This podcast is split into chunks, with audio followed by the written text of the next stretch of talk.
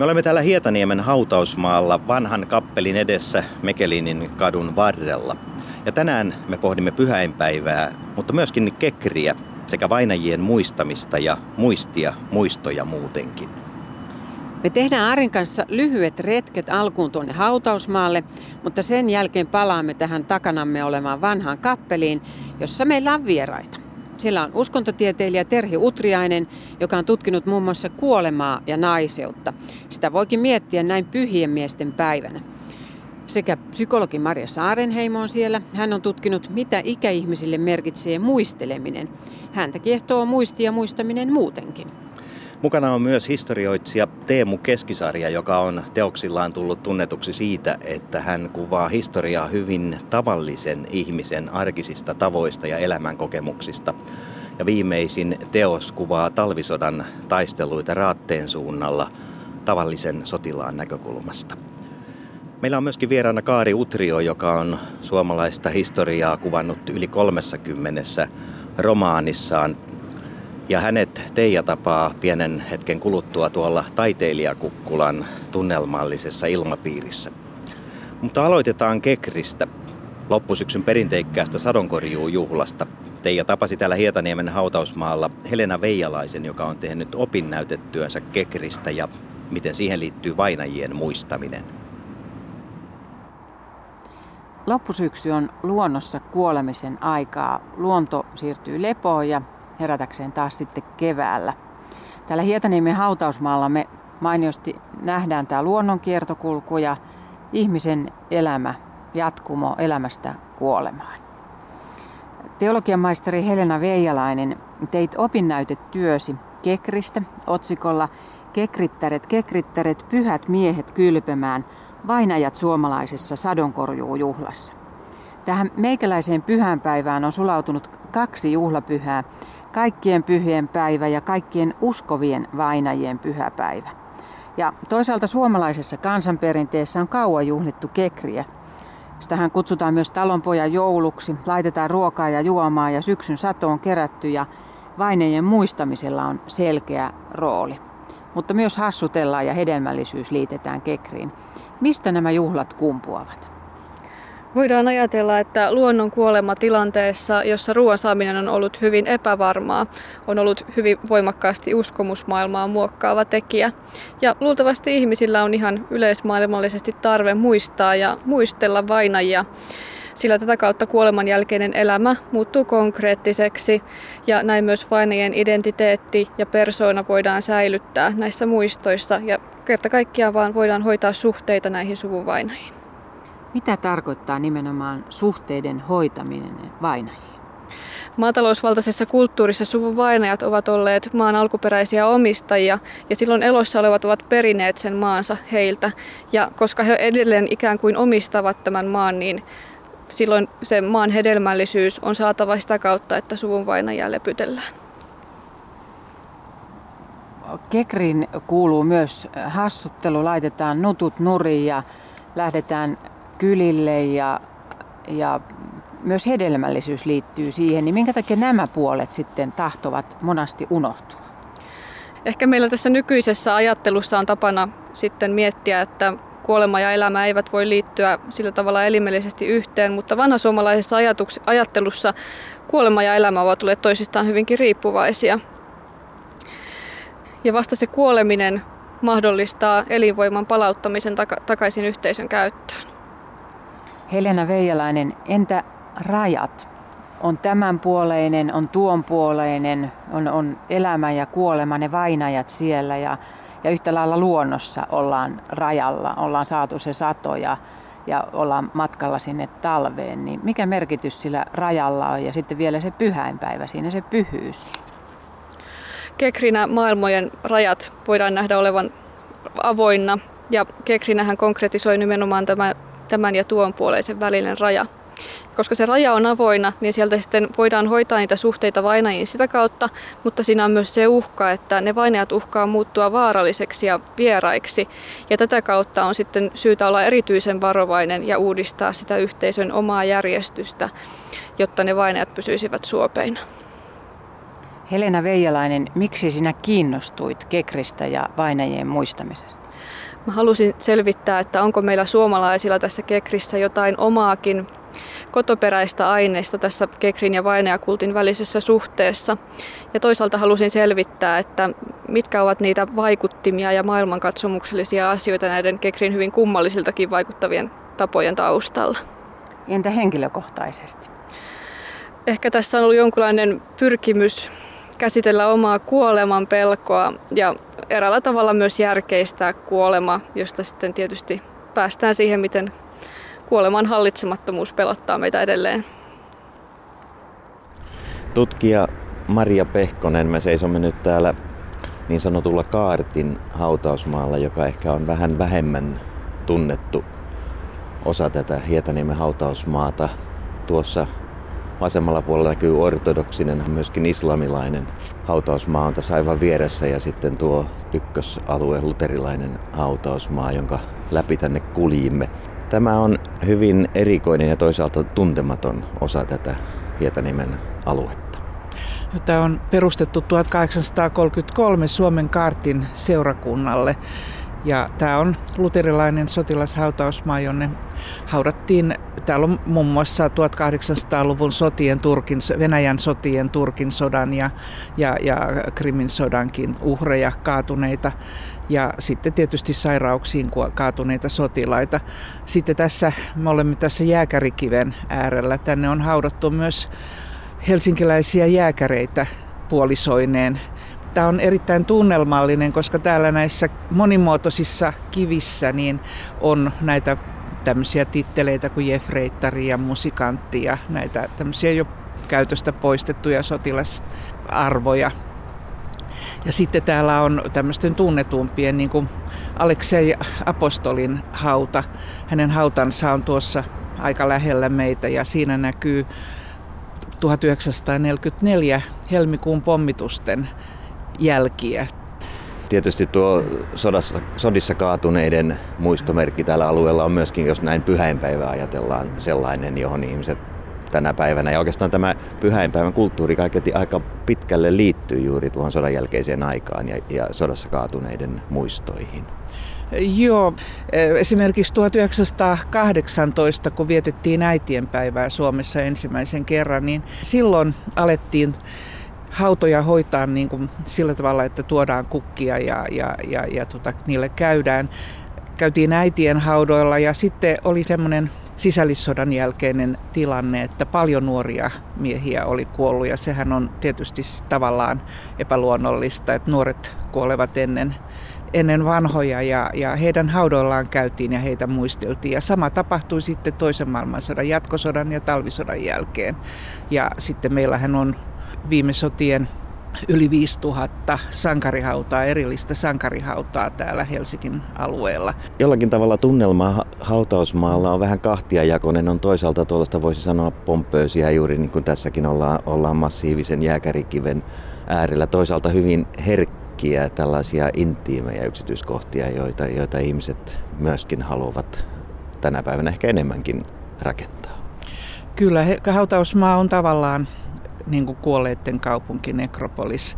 Että kyllä täällä on, on Hietaniemen puolella, luterilaisella puolella varsinkin, on, on 1900-luvun alun komeita, erittäin hienoja, merkittävien taiteilijoiden suunnittelemia jugendtyylisiä muistomerkkejä, todella komeita.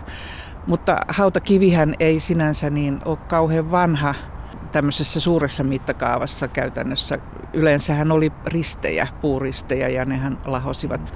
Vanhin hautamuistomerkkihän on yksinkertainen kumpu. Tämä kiven hakkaa, hakkaajien taito. Täällä on ollut ilmeisesti tuosta Viaporin rakentamisesta lähtien erittäin hyviä kivenhakkaajia, niin heidän taitonsa näkyy täällä, heijastuu myös. Ja sitähän sehän on muuttunut ammattin harjoittaminen koneelliseksi, että sitä tämmöinen kaikki näkyy täällä.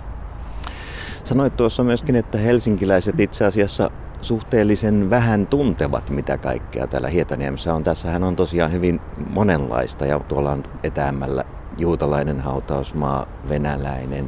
No mä oon kyllä varsinaisen työni kaupungin museon tutkijana sen yhteydessä ikäväkseni havainnut, että että helsinkiläiset, ehkä he ovat niin kiireisiä ihmisiä tässä jokapäiväisessä elämässä, niin he eivät kyllä oman kaupunkinsa historiaa tunne.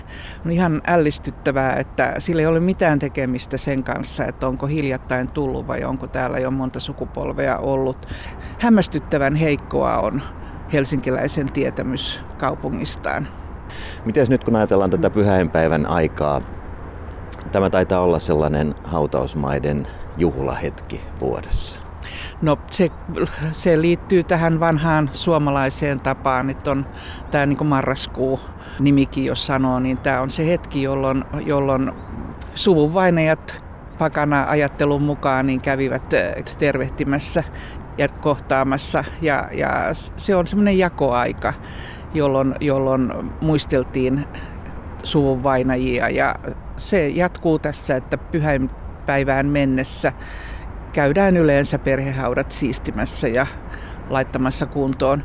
Tavallaan on traagista, että tämä, tämä sodan jälkeen yleistynyt joulukynttilän pistäminen haudoille ja tämmöinen, niin, niin siitä on tullut jotenkin semmoinen tapa, että monet eivät muistele vain vainajia muuta kuin näinä päivinä.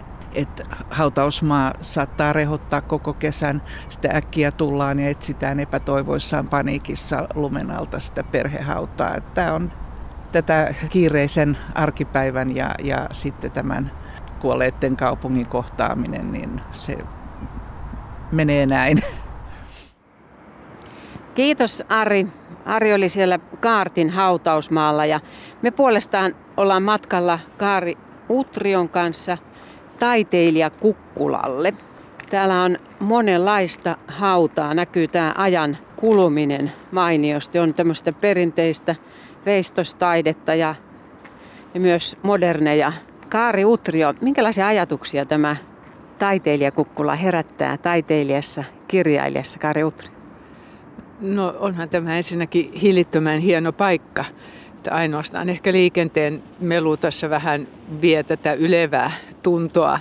Mutta varmaan on niin, että jokaisella kansakunnalla täytyy olla tällainen Hall of Fame, jollakin lailla kerätty ikään kuin tällainen kokoelma kuuluisia nimiä, joita me tunnetaan osaksi kansallista identiteettiä. Että ihan mukava, että tämmöinen paikka on olemassa ja hieno ajatus, kenen lienee nyt sitten olikaan aikoinaan, että tämä omistetaan nimenomaan vielä taiteelle, kun meillähän ei sotapäällikköjen kukkuloita ole.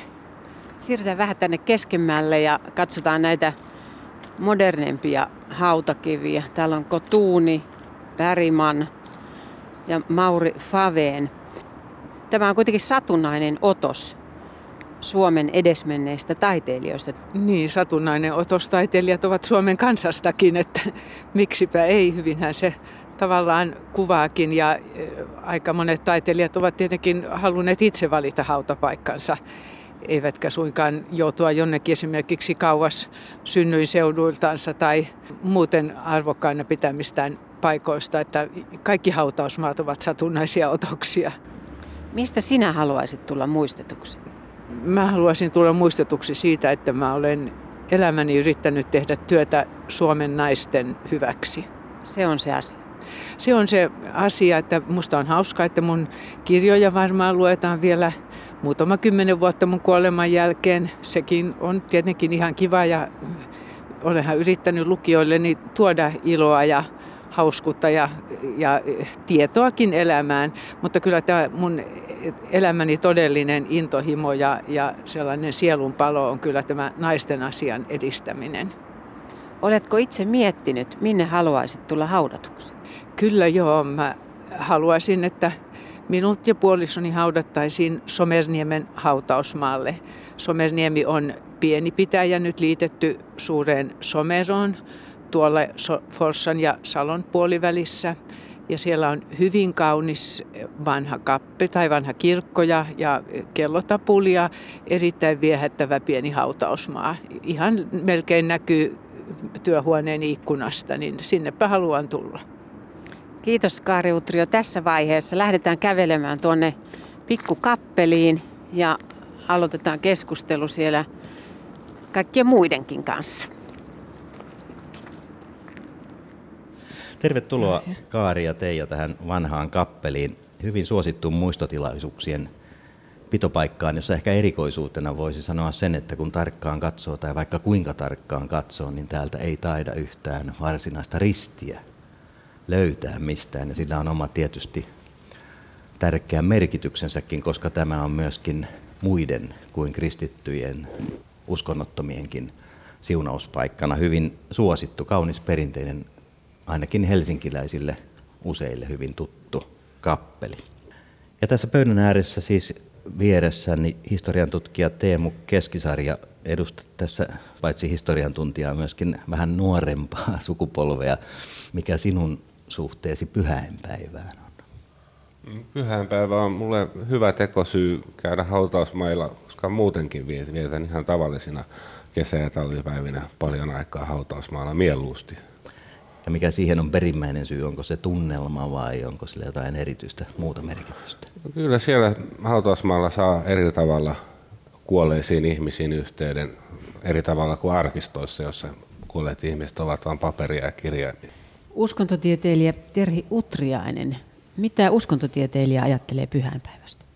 No uskontotieteilijä ajattelee pyhäinpäivästä varmaan kysymyksiä siitä, kuinka kaikkialla maailmassa jollain lailla johonkin usein tähän samaan aikaan vuodesta syystä tai toisesta on hirveän kiinnostavia kysymyksiä, niin avataan ovet kuolemalle ja kuolleille.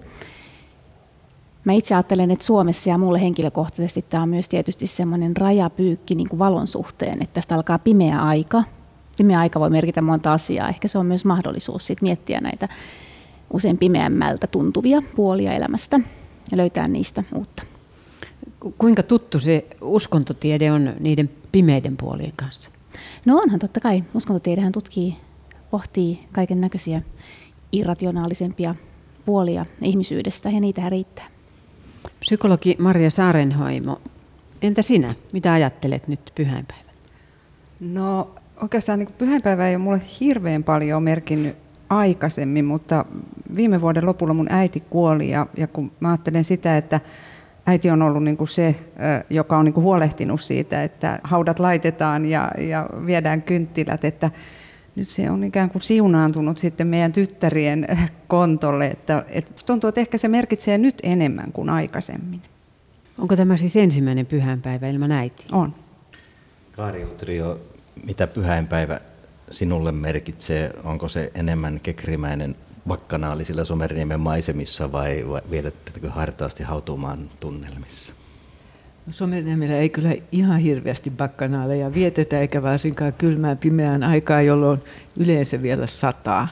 Mutta meillä on mieheni kanssa semmoinen perinne, että me käymme Somerniemen pienellä hautausmaalla pyhäinpäivänä sen takia, että se on yleettömän kaunis silloin, kuten joulunakin, koska siellä maalla on vielä todella sellainen tapa, että käytännössä katsoen joka haudalla palaa ainakin yksi kynttilä ja se on kyllä hyvin, hyvin ihastuttavan ja lämpimän ja, ja hertaisen näköistä. Ja näin me ollaan tehty useana vuonna ja sellainen pyhänpäivä meillä on. Eli pyhäinpäivä on, on vähän kuin sellainen yhteinen näytelmä, jossa on hyvin kaunis, herkkä lavastus, maisema, tunnelma. Niin, ja, ja onhan se perinne, joka elää, vaikka tämä ei nyt niin hirveän uusi perinne, niin kuitenkin mä olen ihminen, joka kunnioittaa kaikkia perinteitä. Meillä on tässä pöydällä myöskin kynttilöitä tuollaisella lasivadilla, kolme hieman lilansävyistä matalaa kynttilää ja niitä sytytellään tämän lähetyksen aikana ja aloitetaan ensimmäisen kynttilän sytyttäminen nyt ja Teemu saa sytyttää sen sillä ajatuksella, että mietit kuka sellainen henkilö, sinulle läheinen menneisyyden henkilö on, jolle erityisesti pyhäinpäivänä haluat kynttilän sytyttää ja kerrotko lyhyesti myöskin, mitä erityistä ajattelet silloin, kun sen teet. Ole hyvä. No täällä Hietaniemen veteranilehdossa lepäävät isovanhempani hyvin tärkeitä ihmisiä minulle turvallisia vanhan kadonneen maailman edustajia, joilla oli aatteita kodista, uskonnosta ja isämaasta. Niitä aatteita pidin tietysti lapsena lapsellisena, mutta en välttämättä pidä enää. Ole hyvä, sytytetään tämä ensimmäinen kynttilä. Ja annetaan Marjalle tulitikut. Ole hyvä. Kiitos. Niin kuin mä jo äsken sanoin, niin äitini kuoli viime vuoden joulukuussa ja mä haluan sytyttää oman kynttiläni äidin muistolle. Se on jotenkin mielenkiintoinen asia, kun tytär jää ilman äitiä ja mitä silloin tapahtuu. Että aika yllättäviäkin asioita on itsessään huomannut. Joitakin sellaisia asioita, mitkä oli äidille ominaisia ja, ja sitten itse ei koskaan ajatellut, että ne olisi itselle niin ominaisia, mutta nyt huomaakin, että siihen perinteeseen, niin kuin, tavallaan niin kuin siihen suvun naisten jatkumoon on nyt liittynyt. Ja sain olla äidin luona silloin, kun äiti kuoli ja sain valmistaa hänet arkkuun ja se oli mulle tosi merkityksellinen kokemus ja, ja tosiaan kohta vuosi tulee täyteen.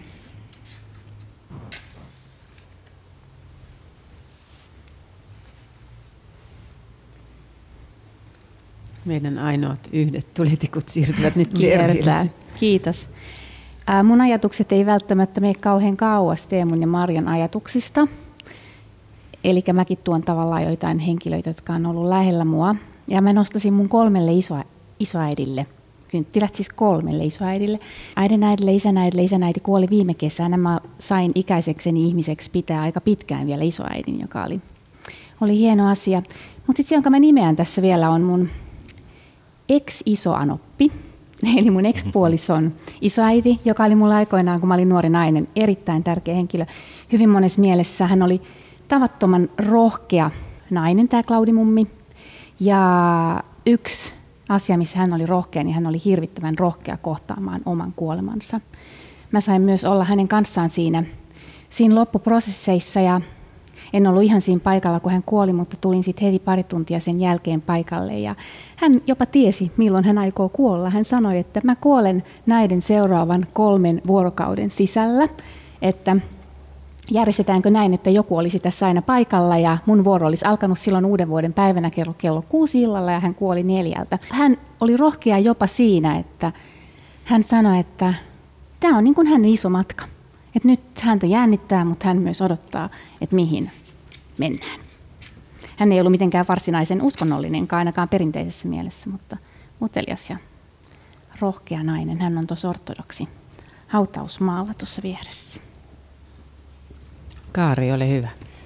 No minä sytytän tämän kynttilän puolestani omalle äidin äidilleni, isoäidilleni, joka oli alun perin haminalaistyttö ja josta tuli sitten Kotkaan, Mikkeliin tällainen osuuskaupan johtajan rouva. Hän kuului siis tämmöisen pikkukaupungin noblessiin.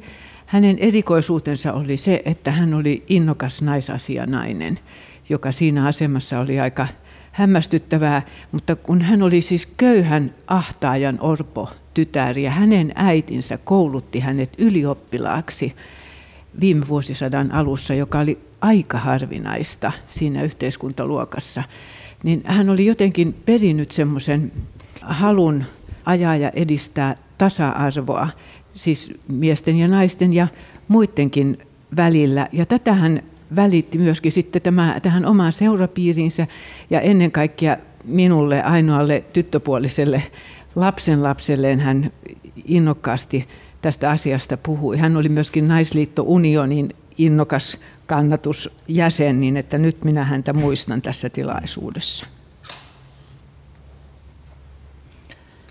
Ja tässä aluksi myöskin minä ja Teija luvattiin tämä ensimmäinen kynttilä sytyttää. Omassa mielessäni ensimmäisenä on oma isäni, joka täällä Hietaniemen hautausmaalla myöskin lepää, mutta haluan kuitenkin sytyttää tämän kynttilän äitini tädille, Leena tädille, joka on tuolla juutalaisella hautausmaalla. Normaali tapahan käydä siellä haudalla, juutalaisella haudalla on viedä kivi haudan päälle, mutta nyt voi sytyttää tämän kynttilän.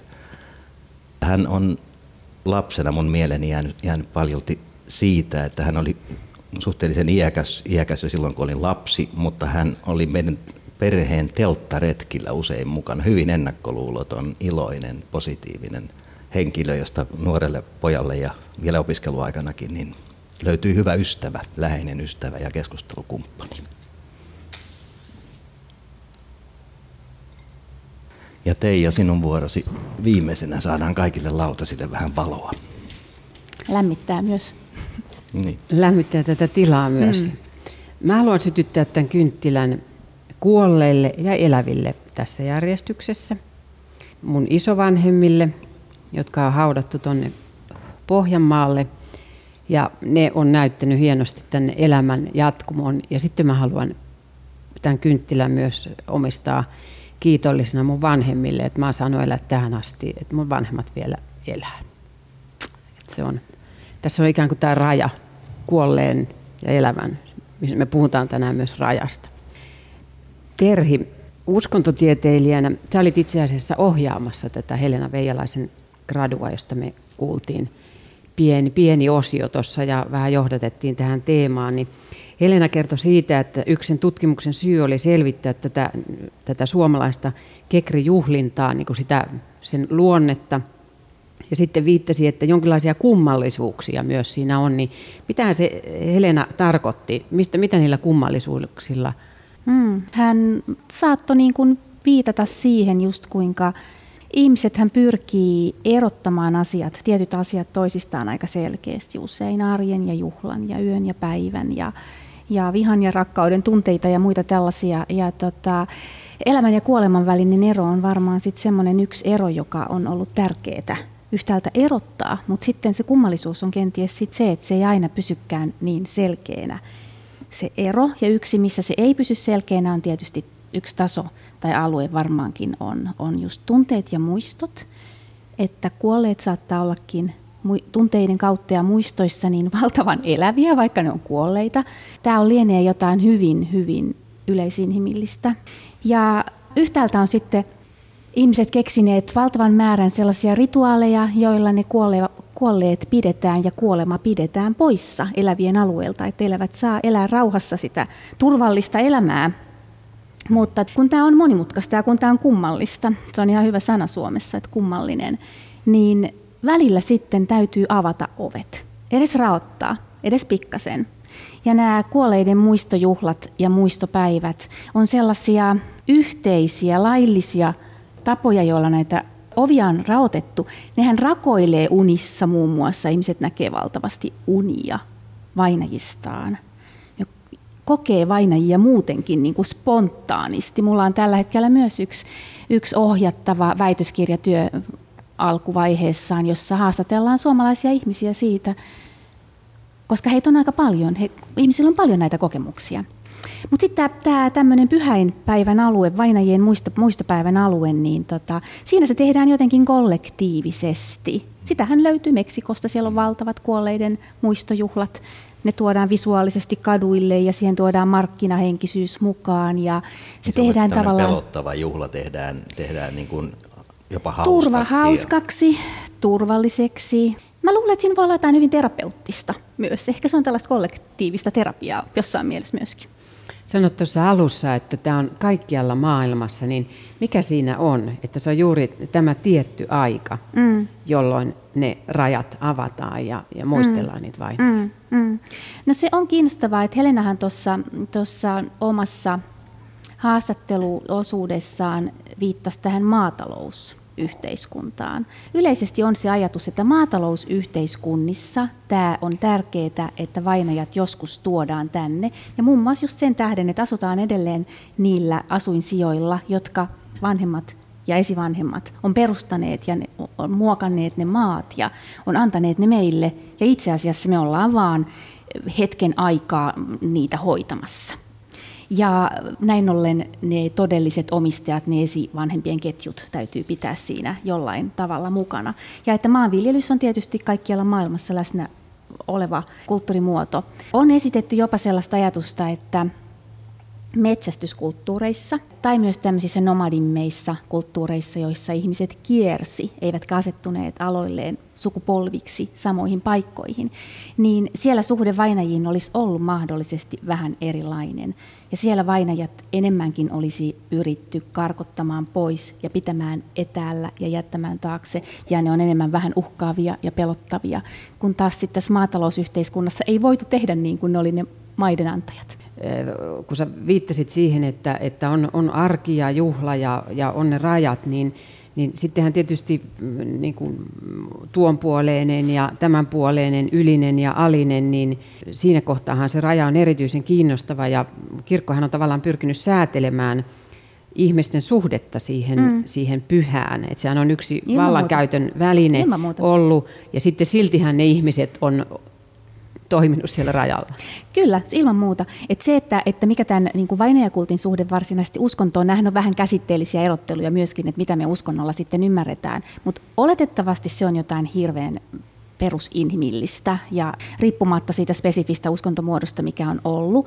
Mutta jos ajatellaan kristinuskon, niitä alueita maailmassa, joissa, joihin kristinusko on sitten tullut myöskin, niin totta kai tavalla tai toisella, eri tavoin, eri aikoina ja eri paikoissa on yritetty, niin kun, se on ollut valtakamppailu, on yritetty saada mm, ihmiset muuttamaan tapojaan niin sanotusti.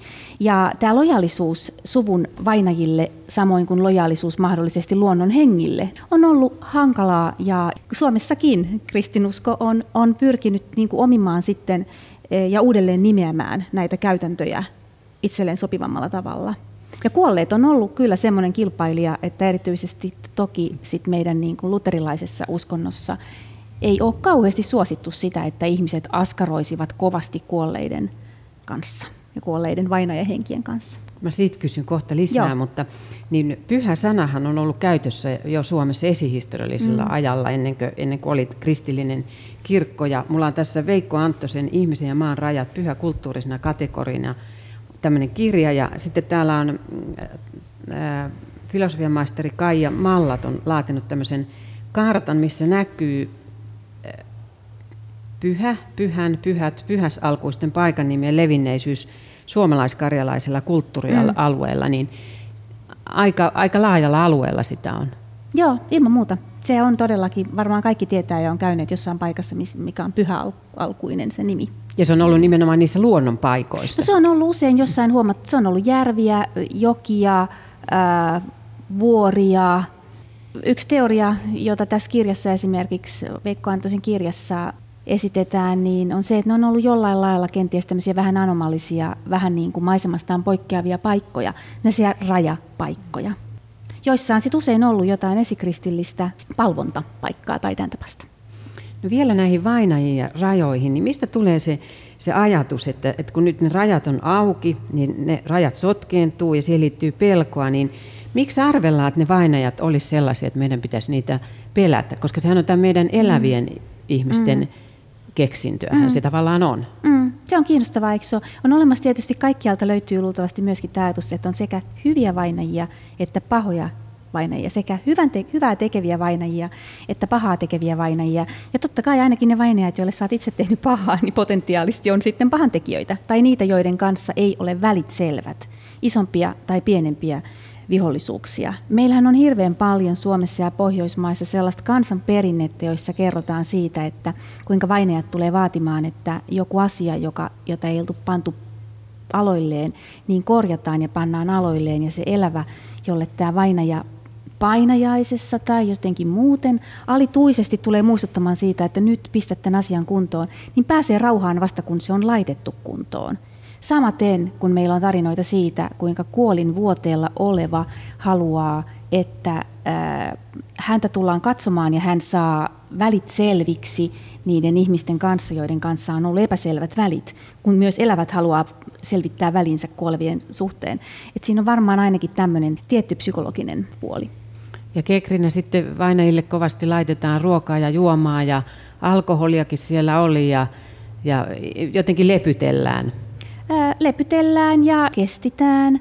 Että ei ole varmastaan pel- varmaan pelkästi kysymys näistä hankalista vainajista, vaan myös niistä hyvistä vainajista, että se vainajala tai se paikka, jossa vainajien ajatellaan tuonpuoleisessa olevan, voi olla toki niin kuin monenlainen. yksi ajatus on se, että sieltä ei kenties sitten aina saa ihan kaikkea, mitä täältä, niin pyydetään ne meidän pippaloihin vähäksi aikaa ja, ja tota, otetaan ne osaksi. Tuossa katselin taustaksi myöskin muita kansainvälisiä esimerkkejä. Kiinassahan on mielenkiintoista, siellä ikään kuin symbolisesti viedään jopa kännyköitä vainajille, että he mm. pärjäisivät mm. siellä omassa maailmassaan. Toki paperisia kännyköitä, jotka poltetaan mm. siinä haudan tuntumassa, mutta tämän tapaisia, että meidän ja heidän maailmaa, tuon puoleisen maailmaa. Ilman muuta. Ja asioita. yksi ajatushan on se sitten, että mitä haudalle voidaan viedä pyhänpäivinä tai muissa rituaaleissa, joita löytyy toki. Mä olin, olin 80-90-luvun vaihteessa tekemässä kenttätutkimusta Venäjän Aunuksen Karjalan kylissä. Siellä sitten osallistuttiin yhden 30-vuotiaana kuolleen nuoren miehen puolivuotismuistajaisjuhliin. Ja mentiin äh, pojan isän kanssa haudalle hakemaan poikaa sinne juhliinsa – Sinne juhliin kutsuttiin sitten myös muita painajia ihan tiettyjen sääntöjen ja, ja, ja rituaalisten sääntöjen mukaan. Mutta mentiin isän kanssa sinne, tarvottiin kolme kilometriä metsässä sinne hautausmaalle, koska Karjalassa hautausmaat on usein olleet vähän kauempana asutuksesta. Ja isä kolkutteli hautalautaa ja herätteli poikaa sieltä haudastansa. Ja tota, toi tuliaisiksi, niin mitä hän toi? Naiset yleensä veivät sinne piirakoita ja kananmunia ja tämän tapasta, ehkä konvehteja. Isä vei pullo votkaa ja tupakkaskin. No niin. Mukana tulevat naiset oli sitä mieltä, että me perinteen tutkijat saadaan ihan väärä kuva siitä, miten Karjalassa oikeasti tehdään. Ja vähän toru sitä isää. Ja isä sanoi, että kyllä mä tiedän, mitä mun poika tarvitsee. Eli sieltä löytyy maailman Hyvin hautausmailta läheltä. aika paljon tavaraa. Me, meitäkin löytyy, Joo, löytyy tosiaan kyllä. tämän tapaisia kulttuuria. Kyllä. Teemu Keskisarja, oletko sä törmännyt tutkimuksissa tähän, tähän rajaan? Eläviä ja kuolleiden Niin, niin toki se on koko ajan olemassa, mutta ikään kuin tämä, mikä nyt sitten avataan toviksi pyhäinpäivänä. No niin, historioitseminen kai on oikeastaan sen rajan kolkuttelua koko ajan, että pitäisi tuoda ne kuolleet kuolleet ihmiset elävien pariin. En tiedä kuuluuko ne sinne, mutta kuitenkin. Että ymmärtääkseni suomalaiset eivät ole kauhean taikauskosta kansaa siinä mielessä, että ei niin kuin viimeisen 300 vuoden aikana metsissä ja pelloilla kauheasti henkiä, henkiä ja aveita ole, ole leijailleet. Että Suomessa ne vainajat on aika lailla pysyneet siellä kirkkomaassa ja mun mielestä suomalaiset vainajat on nimenomaan just maassa kotipitäjän mulla, mullassa eikä niinkään helvetissä tai taivaassa. Niin, tässä voisi oikeastaan vähän muiltakin kysyä sitä. No itse herännyt sellainen ajatus, kun tätä Kekrin perinnettä vähän tutkinut ja tutustunut siihen. Ollaanko me menetetty jotain, kun meillä tämä pyhäinpäivä on muodostunut vähän tämmöiseksi hengelliseksi ja hartaaksi juhlaksi. Nyt me yritetään vähän Halloweenia tuoda tänne kaukaa Amerikasta, mutta se on vähän tuonti, tuontioloinen tuote. Mitäs Kaari tuumaat? No tämä keksihän nyt on ollut hillitöntä juhlimista oikeastaan pitkälti sen vuoksi, että 1800-luvun alussahan palkollisten vapaa viikko, siis se aika, jolloin he saivat palkkansa ja jolloin he voivat siirtyä toisen isännän palvelukseen. Se siirrettiin Mikonpäivästä pyhäinpäivään, tai niin kuin siihen aikaan sanottiin vainajien tai pyhäinmiesten päivään. Ja tämä siirto tapahtui sen vuoksi, että kun se oli Mikon päivänä, niin se häiritsi usein syystöitä, koska silloin alkoi tietenkin saatiin rahat taskuun ja sitten oli viinaa ja, ja alkoi hillitön meno. Niin sen takia se piti siirtää, että kaikki syystyöt oli tehty, jolloin se sitten joutui tähän tähän pimeimpään aikaan, jolloin todella syysteurastuksetkin oli jo tehty ja oli ruokaa ja oli juomaa ja, ja sitten viikko saatettiin hillua. Ja, ja tuota, Kiinassa kuulemma edelleen menee neljä päivää. Aa, joo, siihen aikaan menikin todella se neljä päivää ja saattoi mennä sitten vuoden palkkakin ihan hyvin siinä. Joten siihen niin kun, tavallaan kuuluu kaksi asiaa, tämä pimeimpään aikaan oleva vainajain juhla tai muistelu, joka on ihan yleistä kaikissa kulttuureissa, että esiisien hengethän ovat aina läsnä meidän luonamme. Ja sitten siihen tulla pullahti tämä ikään kuin vappu, kun vappuahan ei varsinaisesti vietetty, niin se tulikin siihen mukaan ja sitten nämä kaksi asiaa yhdistyivät. En tiedä mitä, onko sitä muissa kulttuureissa, että tällainen yhdistyy näin näin siis tämmöinen siis viikon juhliminen ja sitten toisaalta tämä harrasvainajien muistelu, mutta että ihmisillä varmaan oli hauskaa. Mennään sodan tunnelmiin, jota viimeisessä kirjassakin Teemu olet tutkinut hyvin ihmisläheiseltä silmän korkeudelta. Kun sotia muistellaan sodan uhreja, se on hyvin juhlavaa ja myöskin pyhää, mutta se todellisuus, johon sinä tutkimuksessa olet törmännyt, on hyvin toisenlainen. On varmaan niin, että, että paljon niistä ajatuksista, niistä muistoista jää muistelematta, mitä historia todellisuudessa on. Me saamme ikään kuin täällä Hietaniemessäkin nähtäväksemme sellaisen kiiltokuvan todellisuudesta, ja se ilmeisesti on kansakunnalle tärkeää sekin. No, Ei mun mielestä Hietaniemen sankarihaudat ole vähäkään kiiltokuvamaisia tai varsinkaan jotkut Kainuun köyhien maalaispitäjien sankarihaudat. Ne on ihan, ja pyhäkin sopii mun mielestä oikein hyvin sanana. Kulkeapa siellä nykyisin minkälaisen vakaumuksen hyvänsä omaava ihminen voi jotenkin samastua siihen pienten ihmisten kärsimykseen osana sitä kansallisempaa suurta kertomusta ja murhenäytelmää. Nyt ihan äskettäin tuli julkisuuteen mu- muun muassa se, että mielenterveytensä sodassa menettäneet ihmiset, heitä ei ole oikein, heidän asemansa ei ole tunnustettu. Kerrot itsemurhien tekemisestä näissä omissa kirjoissasi. Ne on asioita, joita ei ole kovin helposti tuoda tähän niin sodan muistamisen juhlamampaan puoleen, joka täällä hautausmaalla on nähtävissä. Että siellä on karmeita tragedioita ja osa näistä ihmistä jää kuin sivummalle siitä juhlinnasta. Heidän asemansa ei ole ehkä riittävästi tunnustettu. No, mielenterveydensä menettäneiden ihmisten he, heitä ehkä, se, on, se mielenterveyden käsite on niin paljon muuttunut, että tietysti jos vuonna 1945 olisi laskettu ihmisiä mielenterveyseläkkeelle samankaltaisella seulalla kuin nykyisin, niin koko Suomi olisi jäänyt jälleen rakentamatta. Että ei siinä mun mielestä mitään häpeä, häpeämistä ole mm. siinä, että hulluja, hulluja ei silloin. Mutta kuinka paljon näissä omissa tutkimuksissa törmäsit siihen, että yhteiskuntamoraalin kannalta on tärkeää, että ihan kaikesta ei puhuta? Sodan, sodanhan koki lähes neljä miljoonaa suomalaista ja meillä kaikilla on lähipiirissämme sodankokijoita ja tiedämme varmaan, että oli niin paljon erilaisia, että joku ei ehkä muuta tehnytkään kuin koko saunaillan pitkästytti kotiväkeensä sotajutulla ja toinen taas sitten ei välttämättä puhunut 50 vuoteen sanaakaan sotakokemuksesta. Niin tuo vaikeneminen oli aika yleistäkin silloin.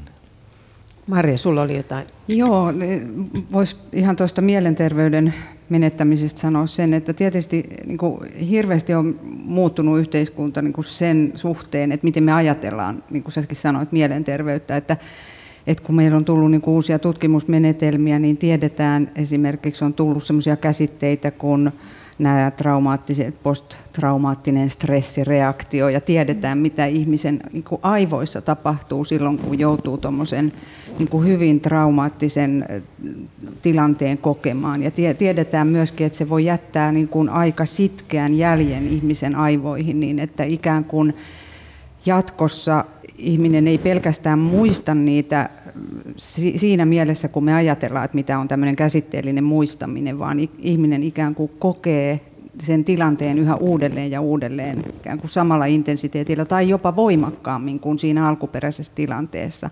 Ne asiat on sellaisia, joille ihmisen on kauhean vaikea tehdä mitään ilman tukea ja apua. Ja, ja jos ajatellaan, että minkälainen käsitys aikaisemmin on ollut mielenterveyden ongelmista tai hulluudesta tai mielisairauksista, niin, niin eihän niistä ole niin kuin perheiden ulkopuolella haluttu puhua. Että, että varmaan niin kuin monissa perheissä ollut se semmoinen salaisuus, että se on se perheen isä, joka on sieltä sodasta tullut ja, ja jolla sitten ne sotatraumat on olemassa ja sit sitä on yritetty jotenkin siellä perheen sisällä pitää. Täytyy huomioida, että viime sodat kokenut sukupolvi oli vielä suhteellisesti onnekas verrattuna edellisten vuosisatojen sukupolvi, jolloin ei ollut vähäisintäkään lääkäriapua tai pillerin pilleriä. Että sanotaan vaikka 1700-luvun alussa eläneistä suomalaista suunnilleen jokainen näki niin kuin lapsuudessa kirvesmurhia ja kidutusta ja äitinsä raiskaamisen siis ison vihan aikana ja niin edespäin. Ja jo, jollakin ilveellä hekin ovat pystyneet sitten elämään elämänsä. Plus sitten jossain vaiheessahan meillä oli semmoinen niin kuin kausi, jossa kun vähän naureskeltiin näille niin kuin sodasta kertoville miehille, että se, se oli vähän semmoinen niin kuin tabuasia, että ei oikein niin kuin haluttukaan ennen kuin sitten tuli tavallaan se vaihe, jolloin alettiin veteraaneista puhua.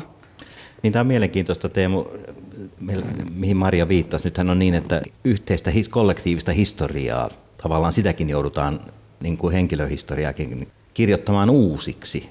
Sodan jälkeen tapahtui juuri tämä, mihin, mihin Maria viittasi, että, että torjuttiin tietyt asiat ja sen sodan jälkeisille vuosille ei sen tyyppistä yhteistä historiaa ehkä haluttu kirjoittaa kuin mitä tänä päivänä niistä vuosista kirjoitetaan. historiaa joudutaan aina kaikista aiheista kirjoittamaan uusiksi, mutta se ei suinkaan ole varmaa, että se uusi kierros on edeltänsä parempi. Että myöskin tämän 2010-luvun historian tulee sitten seuraava sukupolvi kumoamaan. Jos ei muuta, niin ihan pelkästään kumoamisen ilosta. Mm, aivan. Kaari. Niin mä luulen kyllä, että tämä vaikeneminen, jonka muistan hyvin lapsuudesta, niin mä oon syntynyt siis 42, eli elän nyt ja muistan ihan suhteellisen hyvin sen ajan. Tämä vaikeneminen, siinä yksi syy oli varmasti se, että haluttiin suojella lapsia. Ei haluttu, että lasten pitää kärsiä ja sietää se, mikä vanhemmat ovat kärsineet. Ja kaikkihan eivät siis kuitenkaan kärsineet, että, että olihan niitäkin ihmisiä, joiden mielestä sota oli jännittävää, siis niin mm. naisia kuin miehiäkin. Jos ei itse joutunut uhriksi eikä kärsimään mitenkään suuresti, niin muistan kyllä tällaisiakin mielipiteitä.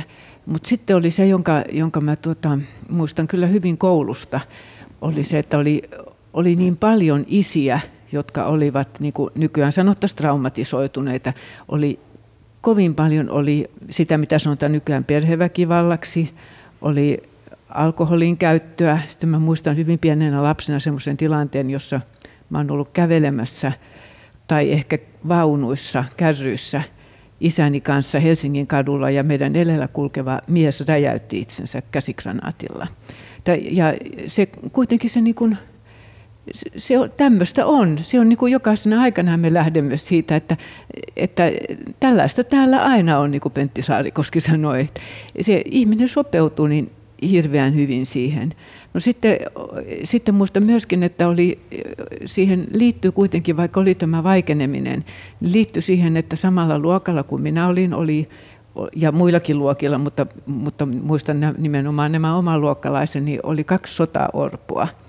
Ja heihin suhtauduttiin, he olivat taloudellisesti hankalissa oloissa, mutta ja muistaakseni saivat niin sanottua kunnanapua, joka oli siis kaupungin apua, mutta heihin suhtauduttiin kuitenkin sillä tavalla ikään kuin kunnioittavasti, että he olivat niin kuin eri luokan ihmisiä kuin muut, että he saivat mieliroolinsa luokan näytelmissä, että mitä he halusivat näytellä ja tällaiset asiat. He olivat niin kuin erikoisasemassa, siis positiivisessa erikoisasemassa, mutta tämä on varmaan sellainen asia, joka riippuu myös paljon opettajasta – No sitten tavallaan niin kuin vastakohtana siihen muistan sitten 70-luvun, jolloin, jolloin sitten taas oli kovin muotia ikään kuin halveksia veteraaneja ja, ja se oli tietenkin se isäkapina, joka silloin ikään kuin syntyi ja silloin oli osa yleisöstä semmoista, joka ei tuntenut minkäänlaista myötätuntoa näitä ihmisiä kohtaan, jotka olivat sodassa olleet. Että se on ikään kuin vaihdellut tämä, tämä suhtautuminen, mutta ihmiset ovat aina sopeutuneet siihen. Teemu, sanoit, että historiaa kirjoitetaan aina uusiksi ja, ja voi olla, että sitten tulee parempaa tai kiinnostavampaa. Mutta Marja Saarenheimo, mitä se tekee sitten ihmiselle se, se, että jos se yhteiskunnallinen muisti pitää jotenkin muuttaa, että sä, tässä sun kirjassa Muistamisen vimma otat esimerkiksi Milan Kunderan kirjan Tsekkoslovakiasta, joka oli tyypillinen maa, jossa se yhteiskunnallinen tarina oli tietyllä tavalla määrätty, mitä siitä saa puhua. Mitä se tekee ihmiselle? Joo, se onkin aika mielenkiintoinen ja se, se liittyy tähän, mitä Kaari sanoi äsken tuosta sopeutumisesta, että ihminen yrittää aina niin kuin parhaansa mukaan jotenkin sopeutua ja löytää semmoisen tarinan, joka on niin kuin, sopii siihen omaan minäkuvaan tai minäkäsitykseen. Ja nyt tietysti sitten, kun aletaan historiaa kirjoittamaan todella radikaalisti uusiksi niin, että sieltä retusoidaan yhtä ja toista pois, niin tietysti eri ihmiset kokee ja joutuu kokemaan sen eri tavoin, että, että jotkuthan ikään kuin pakotetaan, painostetaan niin kuin muuttamaan se oma elämän tarinansa sen mukaiseksi, mitä se uusi historian kirjoitus sallii tai mikä siinä on niin kuin suotavaa. Mutta sitten on tietysti näitä, jotka haluaa asettua niin kuin kapinaan sitä vastaan ja joille sitten käy niin kuin Milan Kunderalle esimerkiksi, että hän joutuu, joutuu lähtemään niin maanpakoon. Mutta siinä Naurun ja unohduksen kirjassa hän kuvaa niin kuin aika karnevalistisesti siis sitä, että miten jotkut niin kuin käänsi takkia mennen tullen niin kuin aina, aina niin kuin sopivasti siihen nähden, että mitä sillä hetkellä oli suotavaa ajatella. Tämä diktaattorin valokuvaan jäi vieressä olevan ystävän karvalakki, koska ystävä retusoitiin myöhemmin pois. Niin, ystävä, joo, ystävä telotettiin ja, ja kun hän oli laittanut karvahattunsa tämän puoluejohtajan päähän, niin se ainoastaan jäi, jäi jäljelle. No mutta ajatelkaa, miten kätevästi kaikki suomalaiset pystyivät kääntämään takkinsa, kun Neuvostoliitto hajosi. Mehän olemme sopeutuvaisia, niin, niin Tämä sope- sanoit. sopeutuminen on, joo, kyllä. Mites Teemu, mitä sanoisit tästä päivästä? Minkälaisia takinkääntöjä me joudumme tänä päivänä tekemään tai tulemme tekemään tai olemme viime aikoina tehneet? Kekkosesta on kuultu yhtä sun toista ja, ja siltä osin tätä historiaa on varmasti jo vähän ihmisten mielissä ainakin kirjoitettu uusiksi ja ehkä virallisemmin. No eiköhän nyt ensimmäisenä tulee mieleen vaikka EUn asiat. Että kyllä minä ainakin muistan, että mä olin, uskoin, että EUn myötä tulee pelkkää hyvää ja puoli, puoli ilmasta viinaa ja ka- kaikki asiat hel- helpottuvat ja vapautuvat. Jota voidaan pyhäpäivänä vainajille tarjota. Niin, joudun, nyt, nyt toteamaan, että ehkä takki on käännettävä. Miten nämä nyt on ihan tuore tieto, esimerkiksi Lauri Törnin henkilöhistoriasta, jos mennään näihin sota-aikoihin, niin sieltä on löytynyt natsimielisempää taustaa kuin mitä ehkä meille on sotasankarista haluttu kertoa, tai on kerrottu Kekkosen pyrkimyksistä muodostaa eurooppalainen, saksalaisten johdolla eurooppalainen urheiluliitto, no. jotka on, voisiko tämmöisiä ehkä ei olisi voinut kertoa aikaisemmin suomalaisille? Mä tunnen tämän Törnielämän kerran kirjoittajan Oula Silvenoisen erittäin päteväksi historioitsijaksi ja uskon, että hän, hän on käsittänyt sen asian oikein. Että mun mielestä se on vähän epäoikeudenmukaista täältä 2010-luvun turvallista maailmasta mm. käsin niin haukkua 30-luvun, 40-luvun suomalaisia natsimielisiksi. Täytyy ottaa huomioon se, että ketä vastaan Lauri Törni ja kumppanit taistelivat silloin 40-luvulla, että Neuvostoliittohan heille oli se paha valtakunta Stalinin massamurhaamien miljoonien ihmisten iso hautausmaa, jonka osaksi Suomikin meinasi tulla. Terhi. Tämä on kiinnostavaa ihan, jos, jos kuuntelee myös, myös tätä keskustelua nyt tämmöisen niin kuin kansanuskon tutkijan näkökulmasta. Ja mä sanoin tuossa aikaisemmin, että meillä on aina hyviä vainajia ja pahoja vainajia, jotka siis joko auttaa meitä ja auttaa meitä kertomaan niitä tarinoita meistä itsestämme, siis esivanhempia, niitä hyviä tarinoita itsestämme. Tai sitten jotain, joita me suljetaan pois, koska ne uhkaa, uhkaa jotain. Historian kirjoitusta voisi katsoa tältä kantilta, että että kun mehän myös oikeasti tehdään joistain vainajista hyviä ja toisista vainajista huonoja, että se on osa meidän jotenkin niin kuin identiteetin rakentamis- ja historian kirjoittamisprosesseja, että sitten ne myös vaihtelee.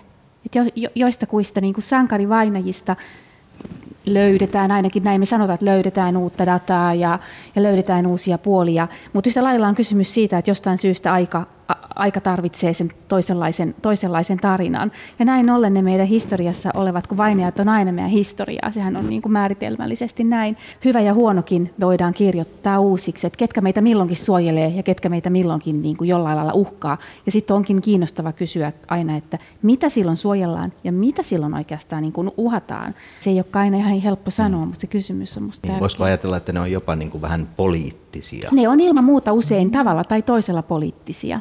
Niin. Ja kyllähän tämä muistaminen menee, menee myöskin niin kuin sukupolvittain sillä tavalla, että, että välillä oli ihan sopimatonta muistaa koko sotaa ja mm. sitten taas niin kuin vasta iskuna, niin, niin sota nostettiin kunniaan ja, ja kaikki negatiiviset asiat pyyhittiin pois. Ja nyt onneksi meillä on sitten uusi nuori sukupolvi historiatutkijoita, jotka yrittävät katsella kokonaisuutena kaikkia puolia tästä asiasta ja, ja, ja ottavat huomioon senkin, joka taas aikana niin mun isäni, joka oli kansanhuoltoministeriön tiedotuspäällikkö jatkosodan aikana, niin joka hän sanoi monet kerrat, että ei Suomi olisi mitenkään voinut selvitä ilman Saksaa ilman Saksasta tulevaa viljaa ja, ja kaikkea muuta, myöskin sotilaallista apua, että sehän tässä välillä kokonaan häivytettiin tämä tosiasia, mutta sanotaan kolmikymppisten historioitsijien sukupolven ei tarvitse enää välittää tämmöisistä mm. asioista, ei tarvitse välittää Neuvostoliitoista ja voi etsiä vain totuutta. Se on onnellinen asia. Miltä tämä Teemu kuulostaa? Olisiko Raakatie raatteeseen kirja voinut kirjoittaa aikaisemmin vai onko vasta nyt sen aika? Ei, mä uskon, että sitä kustantajat olisi aikaisemminkaan, aikaisemminkaan hylkineet. Että sotakirja on aina kirjoitettu suunnattoman paljon sekä hyviä että huonoja ja kaikista mahdollista lähtökohdista. Että mun mielestä se on maailman kulunein ajatus sotakirjalle, että nyt tässä lähdetään vihdoinkin vaiettua totuutta koivamaan ja myyttejä murskaamaan ja tabuja rikkomaan. Että usein kirjastossa huomaa se, että mistään ei ole niin paljon puhuttu ja kirjoitettu kuin niin sanotuista vaietuista totuuksista. Aivan. Marisa, niin, niin tota, joillakin kirjallisuuden tutkijoilla on sellainen käsite kuin post-memory, eli semmoinen tavallaan, niin kuin, jolla viitataan siihen, että että se on niin kuin niitä toisen tai kolmannen sukupolven muistoja, jotka ei ole niin kuin varsinaisia muistoja esimerkiksi sodasta. Et esimerkiksi holokaustin yhteydessä tästä on paljon puhuttu, että ne on niin kuin tietoa tai muistoja, jotka on kuultu niiltä vanhemmilta tai isovanhemmilta. Ja että siinä on ollut todella näitä eri sukupolvia, jotka on ottaneet erilaisen suhteen niihin tapahtumiin. Voi olla, että esimerkiksi, niin kuin, jos nyt holokaustista puhutaan, niin se saksalaisten se sukupolvi, joka tuli niiden jälkeen, jotka oli olleet osallisina näissä tapahtumissa, niin, niin oli paljon kriittisempi kuin sitten taas se seuraava sukupolvi oli paljon lempeämpi ja armollisempi niin kuin näitä isovanhempiensa sukupolvea niin. kohtaan. Et se vähän menee myös tällä tavalla. Varsin monella meistä joka tapauksessa ajatukset näin pyhäinpäivänäkin menevät sotaan, koska ne uhraukset, joita on sodan aikana tehty, ne ovat niin ylipääsemättömän suuria, valtavia ja aina muistamisen arvoisia. Sitä emme toki tässä pienimmässäkään mittakaavassa halua vähätellä, mutta mennään eteenpäin ja puhutaan vähän muunkinlaisten asioiden muistamisesta.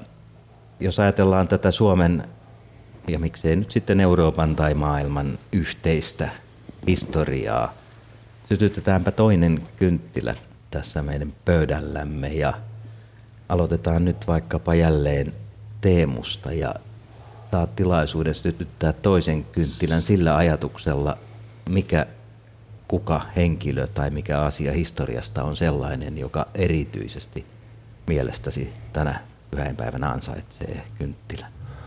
No tänne kävelessäni mä löysin sattumalta haudan, jota mä oon etsinyt systemaattisesti monta vuotta – ja se löytyy yllättävästä paikasta, eli niin kaikkein arvokkaimmalta kohdalta niin kuin sisäkehältä lähimpänä, lähimpänä kap, tätä kappelia, vaikka sen ha, haudattu oli syyllistynyt aika lailla rumiin tekoihin ja häpeälliseen rikokseen. Että sytytän kynttilän maisteri Valdemar Suurbergille 90 vuotta sitten kuolleelle kirjankustantajalle, joka oli tavattoman tulisielunen fanaattinen fenomaani, joka tämän kielipoliittisen kutsumuksensa takia teki ehkä Suomen historian ensimmäisen poliittisen murhayrityksen mutta, ja joutui sitten mielisairaalaan.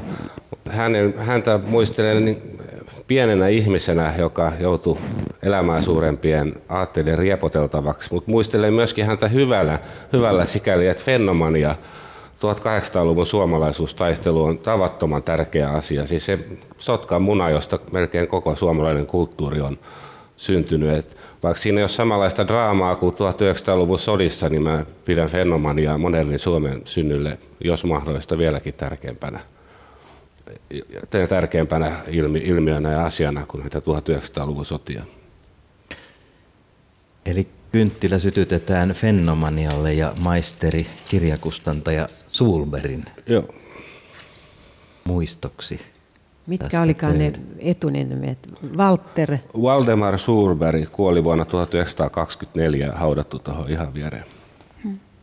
Hyvä. Anna vaikka Marjalle siinä vieressä, niin ole hyvä Maria.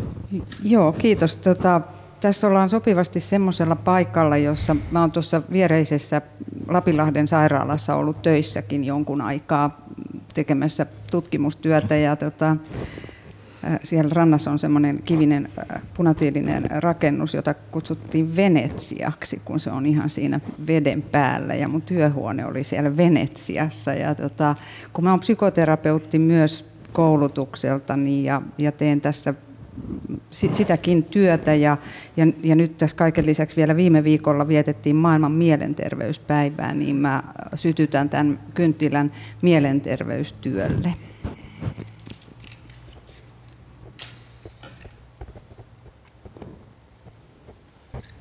Hyvä ja mä ojennan Terille. No niin. Mm. Ennen kuin ihmiset on kuolleita, niin ne on kuolevia. Ja sitähän me tässä ollaan kaikki suureksi onneksemme me tässä, jotka nyt tässä istutaan, niin ehkä vielä saadaan jonkun aikaa olla sitä niin kuin hyvässä mielessä. Sosiologi Norbert Elias on kirjoittanut kiinnostavan ja tärkeän kirjan Kuolevien yksinäisyys. Ja hän niin kuin kääntää katsetta, kun on paljon puhuttu siitä, että miten kuolemasta ei puhuta ja se on mahdollisesti länsimaissa muodostunut tavuuksi ja näin ja näin, varsinkin toisen maailmansodan jälkeen ja sairaalalaitoksen, sikäli kun kuoleminen siirtyy sairaalalaitoksiin ja näin. Niin Elias siinä kiinnitti huomioon siihen, että tosiaan kuolevat on myös sellainen ryhmä, johon me hirveän vähän tunnetaan ehkä solidaarisuutta heitä kohtaan ja, ja unohdetaan heidät jonnekin. Meidän mediahan on ihan täynnä niin kuin nopeata, väkivaltaista kuolemaa ja me nähdään sitä ja viihdytään sen kanssa. Illat pitkät, mikä on tosiasia.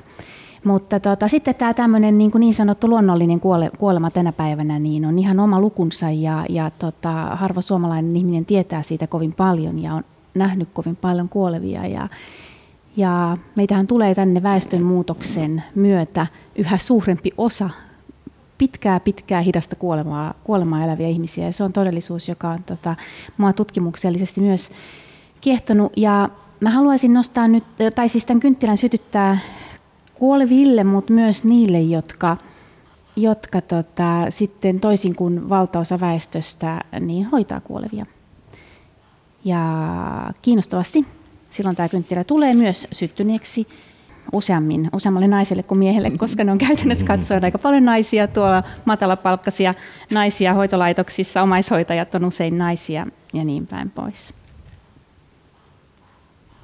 Ja mennään eteenpäin Kaari Utrio, minkälainen ajatus, asia sinulla on, on tästä meidän yhteisestä kulttuurista ja historiasta, jonka haluaisit no, muistaa? Mä ymmärsin, että mä olin jollekin henkilölle. Henkilö, tai että voi, mä voin omistaa Joo. tämän, Aivan mutta täysin. tavallaan tämä liittyy siihen, mitä Terhi sanoi tässä naisista. Mä nimittäin sytytän tämän kynttilän Minna Kantille, joka on meillä Suomessa naisasia aatteen ehkä merkittävin ajaja ja toisen laajalti levitti sen yhteiskuntaan. Ja koska mä olen sitä mieltä, että suurin muutos, mikä on tapahtunut länsimaisessa yhteiskunnassa, on naisten tulo mukaan julkiseen elämään.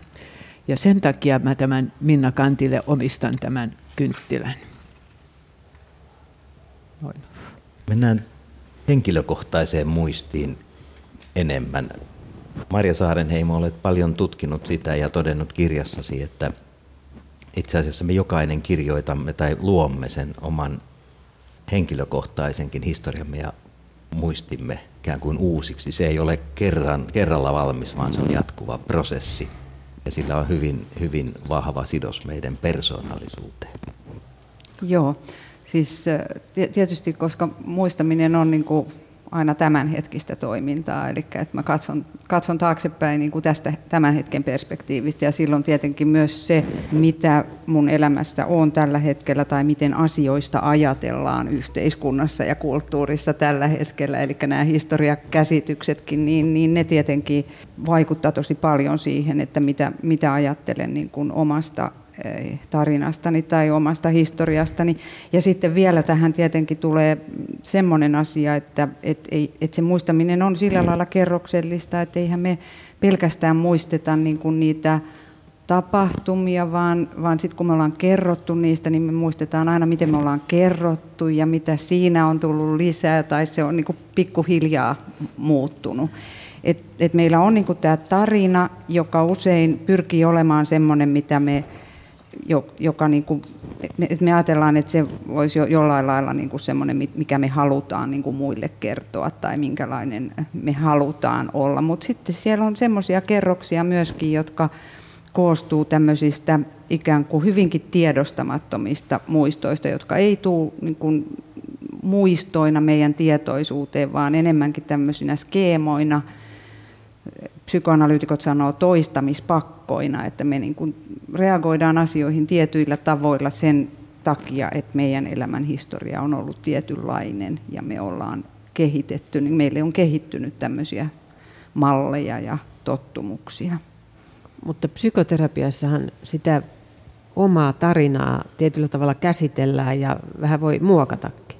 Mm, sitä muokataan hyvinkin paljon. Et itse asiassa siinä on psykoterapiassa tosi olennaisesti kysymys siitä, että, että muutetaan sitä suhdetta omaan, omiin elämäntapahtumiin. Et tietysti niin vaikea muuttaa sitä, mitä on tapahtunut, mutta siitä voi ajatella sitä tai tätä.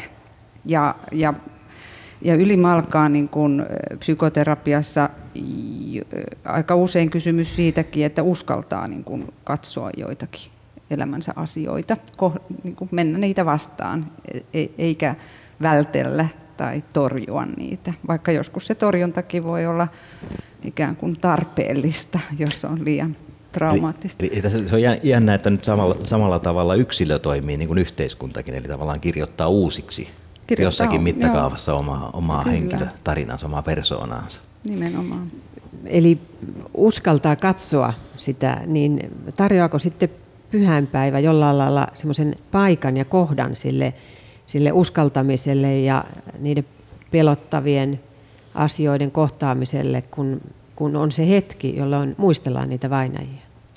Voihan se tietysti tarjota, mutta en mä tiedä, että onko se nyt mikään niin kuin semmoinen erityinen mm. hetki, jolloin ihminen terapeuttisesti niin kuin mm. pystyisi katsomaan esimerkiksi traumaattisia asioita, mutta että onhan se... Ehkä ei terapeuttisesti, vaan ihan ihmisenä. Ja... Ihan ihmisen, niin. Mutta että kyllähän se on tavallaan niin, kuin niin että sitten kun on tämmöinen ikään kuin muistelupäivä, niin ehkä se on se semmoinen jatkuvuuden hakeminen, mm. mikä ihmisille on siinä olennaista, että kun jos mä vaikka ajattelen niin kuin omaa äitiäni tai mun suvun naisten jatkumoa, niin se tuo semmoisen niin tietynlaisen niin kuin turvallisen, turvallisuuden tunteen, että on jotakin, niin kuin mikä, mikä jatkuu ja jonka mä ehkä niin kuin ajattelen, että mun tyttärissäni sitten eh, jatkuu ja heidän lapsissaan. Että se on, se on niin kuin tämä jatkuvuuden hakeminen on aika olennainen. Hmm.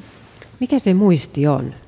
Se on niin näppärää, että me voidaan ylittää näitä rajoja ihan tuosta noin vaan käydä tuolla 30 vuoden takaa ja tulla vähän vähitellen mm. taaksepäin ja, ja tavata ja jutella kenties niiden kuolleiden kanssa ja sitten taas suunnitella sitä tulevaa. Mm. Mikä se muisti on? No sehän voi olla hirveän erilaisia asioita riippuen siitä, että mistä käsin me nyt katsotaan, mutta että jos mä nyt katson vaikka niin kuin psykologina sitä, niin sehän on siis tämmöinen valtava verkosto meidän aivoissa, jossa tota, asiat kytkeytyy eri tavoin toisiinsa. Että, että nykyään tiedetään, että, että muisti ei ole aivoissa joku semmoinen ikään kuin arkisto, jossa asiat sijaitsisivat vaikkapa niin kuin aikajärjestyksessä, vaan että muistijärjestelmät toimii aika lailla tällä niin kuin temaattisesti, että, että tietyn teeman mukaiset muistot yleensä aktivoituu yhdessä.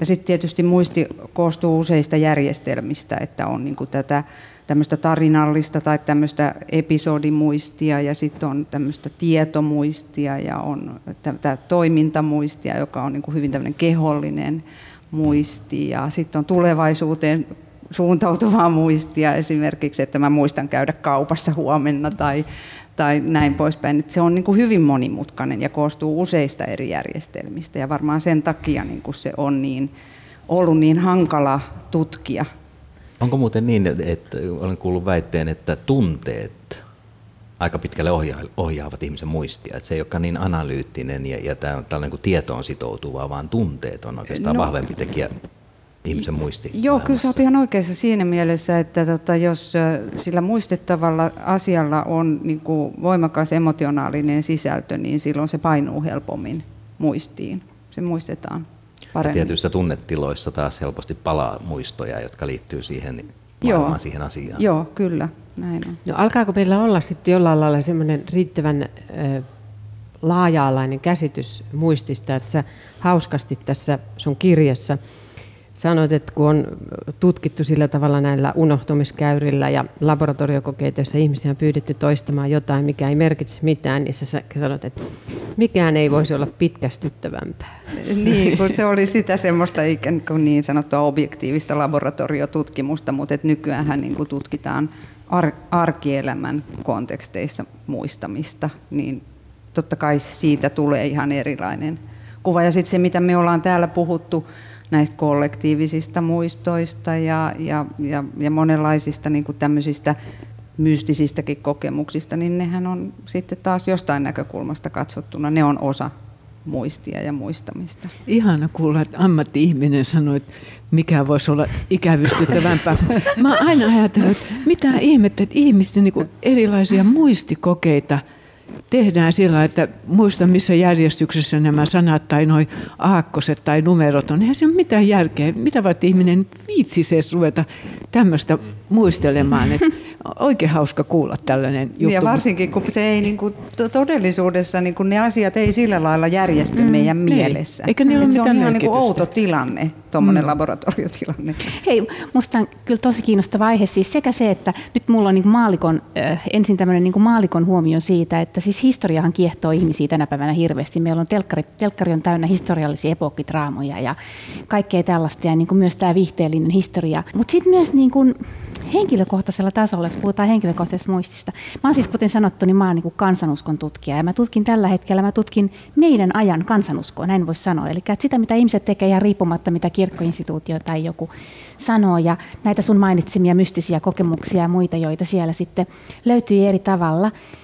Ja nyt eri, erilaiset äh, tutkimukset kertoo, että suomalaisistakin yhä suurempi osa uskoo tavalla tai toisella jälleen syntymään riippumatta siitä, kuuluuko ne, onko ne niin kuin nimellisesti Evolut-kirkon jäseniä tai minkä jäseniä tai ei-jäseniä he sitten onkaan. Ja mä oon haastatellut tällaisia ihmisiä omissa tutkimuksissani myöskin, joiden elämässä jotenkin on tärkeää niin kuin vaalia sitä ajatusta ja, ja ruokkia sitä ajatusta, että, että he on eläneet useamman elämän ja tämä on nyt yksi vaan niin kuin useamman elämän sarjassa. Ja tietysti niitä sitten luultavasti tulee sinne tulevaisuuteenkin. Siihen liittyy kaikenlaista, kaikenlaista kiinnostavaa. Ensinnäkin se, siihen liittyy se ajatus, että minuus ei ole vain yhden elämän mittainen, vaan että siinä on jotain. No se liittyy myös muistelemiseen, että sitten tulee kiehtovaksi muistella, yrittää päästä yli sinne niihin aikaisempiin elämiin, jotka on vietetty sitten milloin, milloin missäkin hahmossa. Ja on olemassa jopa sellaista kuin ää, elettyjen elämien terapiat, siis terapiat, jotka yrittää päästä siihen Siis ajatus on se, että jos, jos mulla on joku tämmöinen ongelma, psyykkinen ongelma tai joku muu, esimerkiksi masennus toistuu mun elämässäni kovin usein. Mä olen käynyt jo tavallisten terapeuttien luona sitä hoitamassa, mutta se ei hoidu, eikä lääkehoidollakaan hoidu, niin, niin se on mahdollisesti juontuu niin pitkältä useamman elämän takaa, mm. joten sinne tarvitaan sitten päästä käsiksi toisenlaisilla menetelmillä. Mä en tiedä sulle niin kuin terapeuttina, onko tämä tuttu ilmiö, ja mitä sä sanoisit tämmöisestä halusta muistella yli oman elämän Liittyykö tämä jotenkin niin kuin karma, karmaan? Öö, joo, siis on yksi käsite, jota tässä, tässä voidaan käyttää. Joo, joo. No, siis Ennen kuin vastaan, niin todetaan, todetaan tässä välissä, että, että tämän kysymyksen heitti siis uskontotieteilijä Terhi Utriainen. Kyllä. Tässä pöydän ääressä on myöskin kirjailija Kaari Utrio, historiaa tutkija Teemu Keskisaari ja ja nyt vastausvuoron saa psykologi Maria Saarenheim. Joo, mä oon, mä oon kuullut, että tämmöistä on, mutta en, en itse siis missään tapauksessa psykoterapeuttina harjoita tällaista psykoterapiaa. Ja aika vaikea kommentoida, että jos se on tietysti ihmisen niin kuin uskomus, että, että hänellä on niitä entisiä elämiä, josta sitten niin kuin apua lähtee hakemaan, niin niin, niin mikäpä siinä, mikä no, minä olen kysymy- sanomaan. Niin. Että... Onko tässä vähän kysymys siitä, että tänä päivänä ehkä tämä on tällaista niin kuin uskomusten shoppailua, että otetaan vähän sieltä täältä Ei, mä, se on ihan oma keskustelunsa, mihin mä en nyt menisi Joo. tässä ollenkaan, ollenkaan. Se on niin arvolatautunut keskustelu ja kansanuskon tutkija tutkii ihmisten maailmaa sellaisena kuin se on, eikä lähde kutsumaan sitä shoppailuksi tai muuksi. Mä ajattelin, että tässä yhteydessä voisi ehkä, ehkä miettiä sitä siltä kantilta, että, että jos tämä jatkuvuuden rakentaminen on kauhean tärkeä asia ja miten pitkälle me halutaan rakentaa ja muuten, että jotenkin tämä on yhteydessä siihen, että, mm. että me halutaan rakentaa itsellemme niin kuin pitkiä individualistisia mm. juuria tässä mm. niin kuin individualistisessa mm. maailmassa. Että minulla on ollut monta. Todella pitkiä. Mm. Mm. Vaikka mm. ehkä joidenkin tapauksissa mm. todella pitkiä. Niin. Ja niin. sitten on aika mielenkiintoinen ajatus, että se nimenomaan se persoonallinen minuus olisi se, joka mm. on niin kuin jatkunut. Niin, aivan sieltä. Että se, se olisi niin kuin jotakin Koska sehän ei ole välttämättä niin, se, mitä ajatellaan. Niin, eli mm. että jossain niin kuin voi, voi, on ymmärtänyt, että jossain buddhalaisuudessa tai jossain ajatellaan, että on se tietoisuus jo, jollain lailla, joka on niin kuin se jatkuva, mutta että ei se persoonallinen minuus. Mutta että tietysti, että jos joku ihminen tulee psykoterapiaan ja sitten hän kertoo, että hänellä on niin kuin tämmöinen uskomus tai usko tai että hän ajattelee tällä tavalla, niin eihän terapeutti tietenkään sitä lähde niin kuin suoralta kädeltä mitenkään kyseenalaistamaan, vaan ihminen sitten toimii sen mukaisesti. Voisiko olla niin, että minuus korvaisi tämän sukupolvien ketju, joka mm. on meille ollut viimeiset vuosisadat tai noin tuhat vuotta ainakin noin mm. mm. sellainen merkittävä. Niin, se voi olla joku kollektiivisempi asia, jonka halutaan jatkuvan, mutta että sitten tietyssä yhteiskunnassa se voi olla mm. tällainen hyvin yksilöllinen mm. asia, jonka halutaan jatkuvan. Mä en ymmärrä, mihin sitä uudesti syntymishömppää tarvitaan, kun meillä kullakin sekä rikkailla että köyhillä riittää niitä lihallisia esi-isiä yhtä pitkälle Aatamia ja Eevaan saakka. Että eikö niiden kautta voi elää sen ihan saman tunteen? Ja sukututkimus on hyvin, hyvin muodikasta myös, jos sanotaan käytetään tämmöistä arvolatautunutta sanaa kuin muodikas, mutta joka tapauksessa sitä harrastetaan ja tätä kautta myöskin haetaan sitä omaa identiteettiä, persoonaa, kuulumista Mutta ehkä se on just tämä individualistinen ajattelutapa, joka tuottaa tämän. Mm. No jos me pysytään vielä sitten tässä elämässä. Maria, olet tutkinut sitä, mikä merkitys ikäihmisille on muistelulla. Mm-hmm. Mitä havaitsit? No mä havaitsin, että eri ihmisille on erilainen merkitys, että, että ei ole mitään semmoista niin kuin yhtä, että kaikille ikäihmisille, kun ikäihmiset ei ole mikään yhtenäinen ryhmä, niin kuin minkään ikäiset ei ole, vaan että, että eri ikäisille sillä on erilaisia merkityksiä, niin kuin riippuen hirveän monenlaisista asioista. Et mä, mun tutkimukseni oli tämmöinen pieni laadullinen tutkimus, siinä oli vähän ihmisiä, mutta paljon puhetta ja, ja ihmiset muisteli mielellään.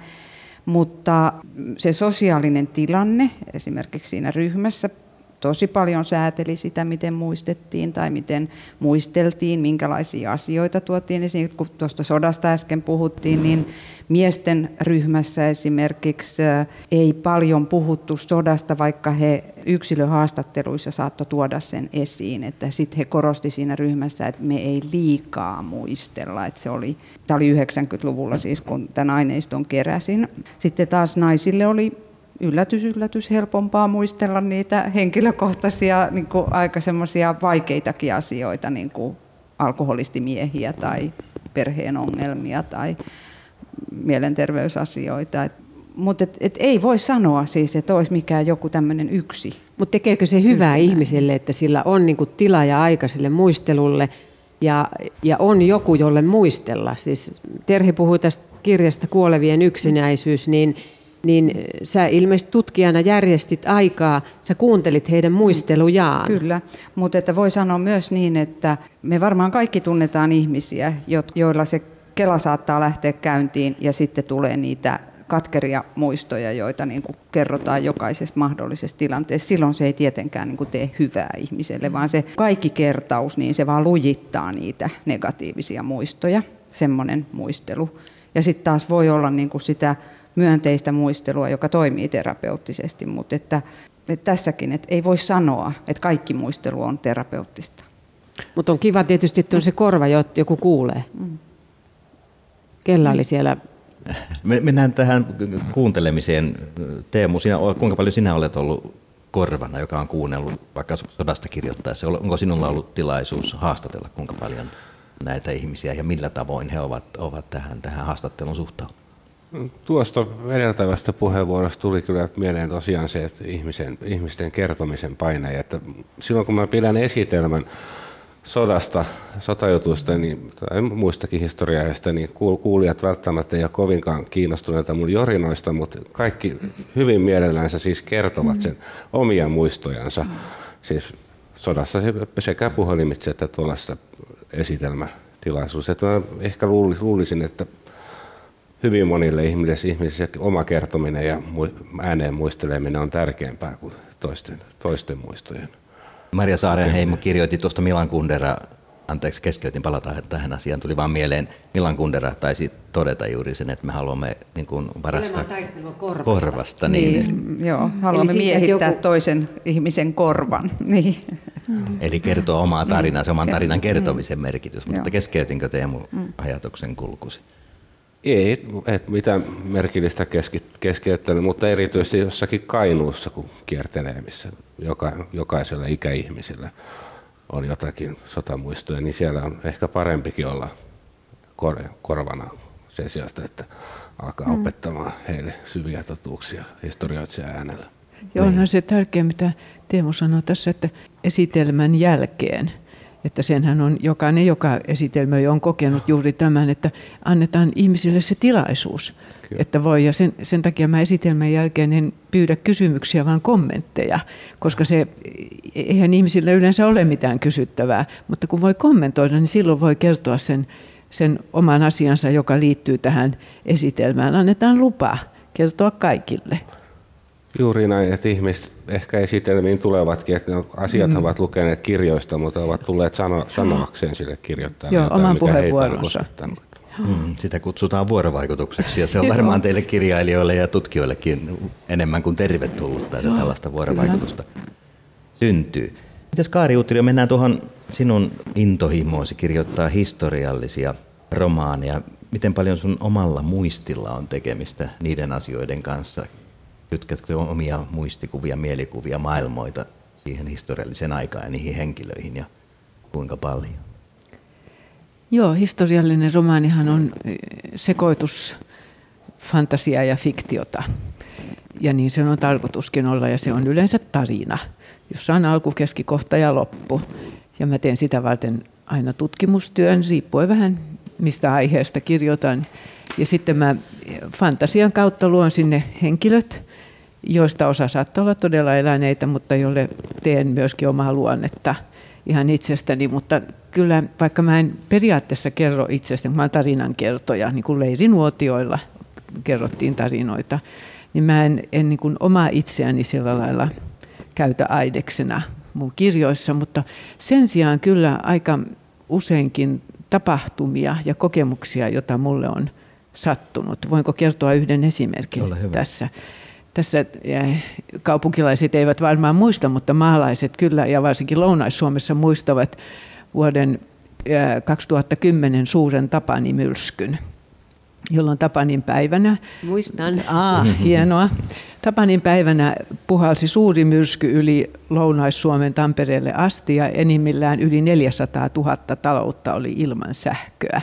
On se ollut omituista, kun ajattelee, miltä se on näyttänyt lentokoneesta, kun Suomen niin väestökeskittymä on ollut pimeänä. No meillä oltiin Somerniemellä meidän huushollissa neljä vuorokautta ilman sähköä. Silloin toiset olivat jopa yhdeksän vuorokautta. Meillähän ei ollut mitään hätää, kun meillä on puulämmitys ja kotiliesi, jonka arvon silloin hyvin ymmärsi. Mutta se ihmeellinen tai, tai hirmuinen kokemus, joka tästä seurasin, mitä se itse myrsky, se miltä kuulostaa, kun tuuli raivoa ja kun suuret puut katkeavat ja lentelevät ilmassa, siis lentelevät isot rungot ilmassa ja se, se, se ääretön avuttomuus, joka ihmisillä on semmoisen luonnon, luonnon voiman keskellä. Mitään ei voi tehdä, kun kyyristyy ja toivoo, että ei tunniskaan mitään. Tämä kokemus, siitä muodostuu tietenkin semmoinen paikallinen kokemus, myöskin sukupolvikokemus varmaankin, ja varsinkin maaseudulla, jossa oltiin siis todella ihan avuttomia. Puhelimet halakkasivat toimimasta, ja se oli niin kuin käsitys siitä, minkälaista oli aika 200 vuotta sitten, että kyllä sitten hyvin tiesi, että kun keskellä talvea on pimeää, niin se on hemmetin pimeää. No tämän, tämän myrskykokemuksen mä olen viimeisen kirjaani, viimeisen epokkiromaanini kirjoittanut, että se oli niin voimallinen, mutta silti piti odottaa kuitenkin puolitoista vuotta ennen kuin sitä voi edes kuvata, ennen kuin sille löytyy sanat, jossa sitä kuvataan. Että tällä tavalla ikään kuin se henkilökohtainen muisti muuttuu sitten fiktioksi. Sä Kaari mainitsit tuossa aikaisemmin tässä keskustelussa Minna Kantin nimen. Mm-hmm. Ja se onkin hyvä nimi tähän keskusteluun, kun puhumme historiasta muistamisesta. Ja hän oli kuitenkin fiktion puolen tekijä, niin kuin sinäkin. Kyllä. Mutta on varmasti paljon merkinnyt, niin kuin esiin nostit, naisten aseman parantamisessa. Eli, eli tuota, fiktion tekijällä on merkitys tässä meidän yhteiskunnassamme. Fiktionkin kautta se on mahdollista siis. Joo, kyllähän fiktio muokkaa asenteita, että vaikka sanotaan, että ei taiteella ole merkittävää vaikutusta, että se vain niin kuin kuvastaa, että se on peili, kuvastaa yhteiskuntaa, mutta kyllä mä olen sitä mieltä, että kyllä, kyllä siis asennemuokkaus tapahtuu. Se, se ei ole nopeaa, se on hidasta, mutta se kuitenkin näkyy ja nimenomaan fiktion kautta, jota kuitenkin suurempi osa ihmisiä lukee, lukee kaunokirjallisuutta kuin ehkä tutkimuksia. Mm.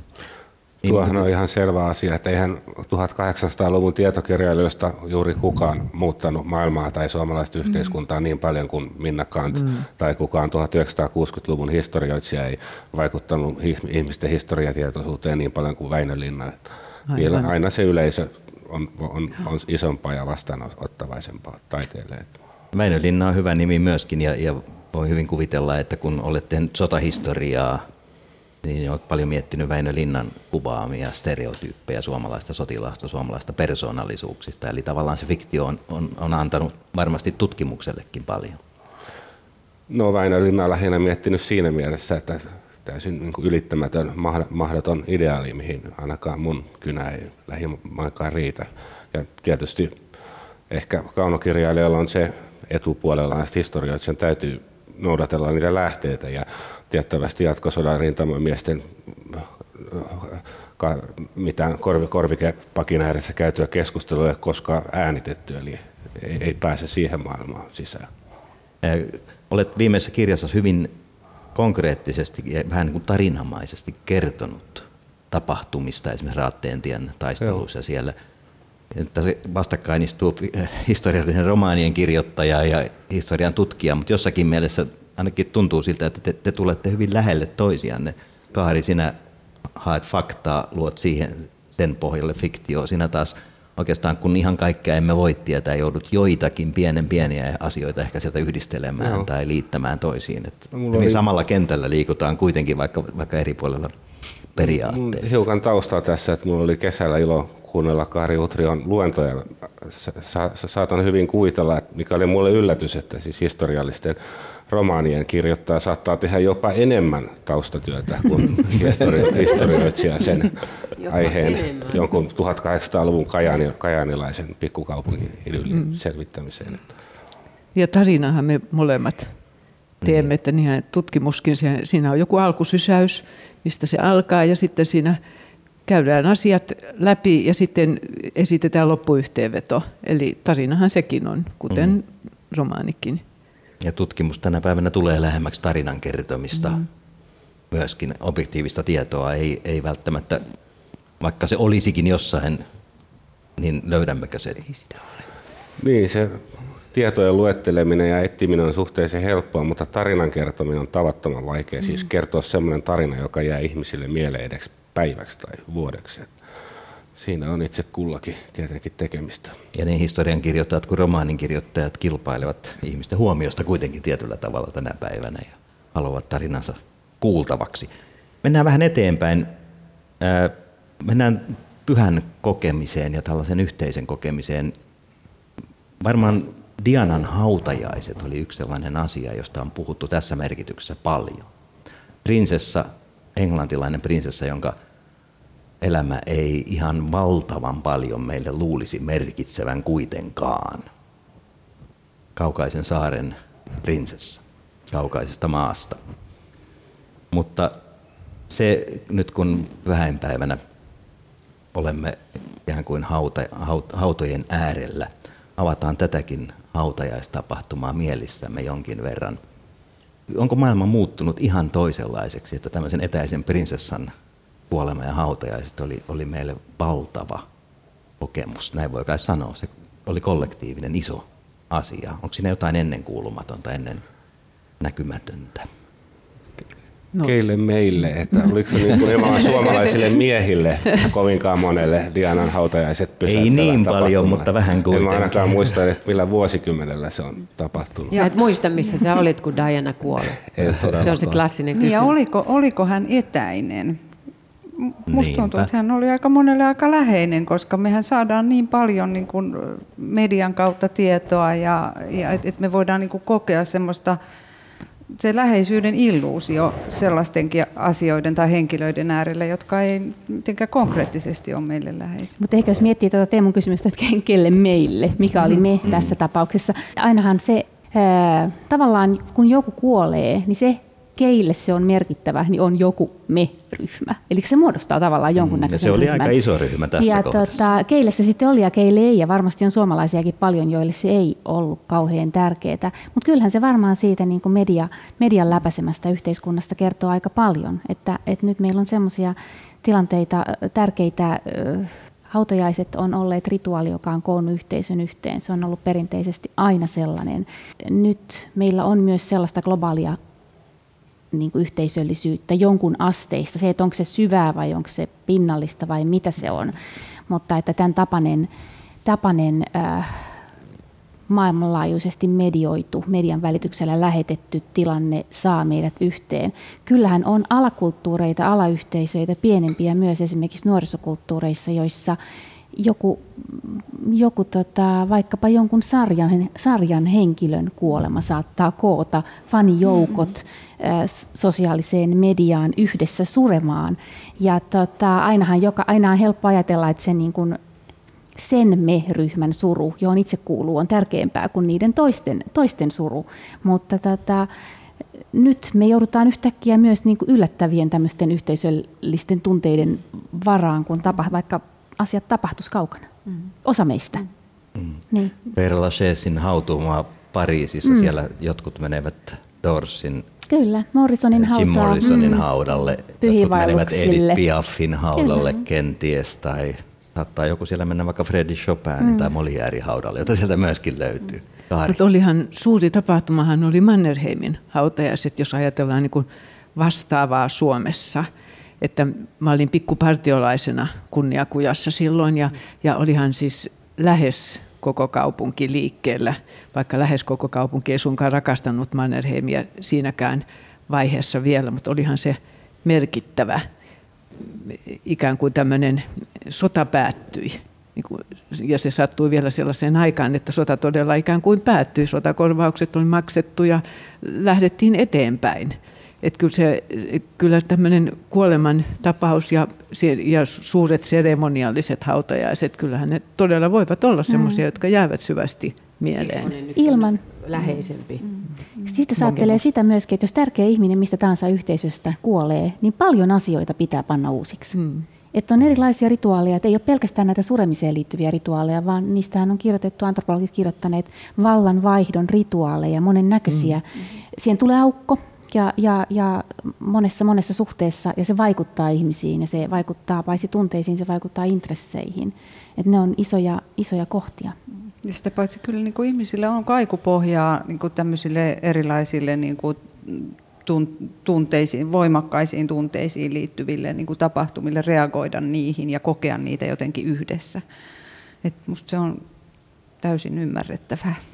Tarjoaako se jotain että sanottiin esimerkiksi silloin tästä Dianan suruaallosta, että, että ihminen saattoi surra jotain omia asioitaan sitä Ihan kautta. varmasti. Siis, a, niin kuin mä äsken sanoin jo, että, että muistot on niin kuin temaattisesti jotenkin organisoituneet meidän mielessä, niin silloin, jos me mennään niin kuin ihan vieraan ihmisen hautajaisiin, niin kyllähän iso osa meistä niin kuin puhkeaa välittömästi mm. kyyneliin siellä, koska myöskin se tuo mieleen ne omat mm. henkilökohtaiset tilanteet ja ne surut, jotka sitten niin kuin aktivoituu ja tulee pintaan. Sama tuossa.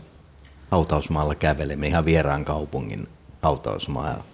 Kuinka moni teistä tässä pöydän ääressä on kokenut suuria tunteita ja haluaa, haluaa kokea niitä, on, haluaa pistäytyä, pysähtyä johonkin hautaumaan? Mä menen mm, aina, kyllä, kyllä. mihin tahansa pitäjään mä menen, mä menen aina hautausmaalle. Mm. pari viikkoa sitten kävin Kuhmossa ensimmäistä kertaa.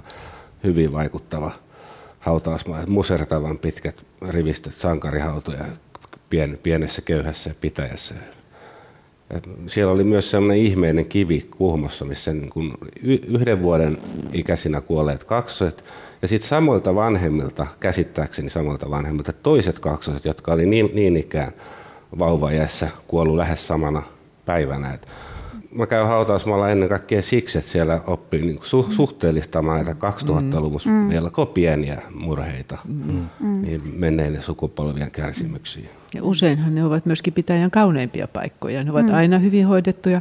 Ajatelkaa, että meillä on tämä länsimainen kulttuuri, jossa me tiedämme, että kun me tulemme johonkin paikkaan, niin tämän, jossakin tämän paikan keskustassa on kirkko ja sen ympärillä on kirkkomaa ja se on se kaunis, hyvin hoidettu paikka, jossa voi levähtää. Me kaikki tiedämme sen ihan selkäytimistä. Mm, mm, mm. Se on vielä pyhä.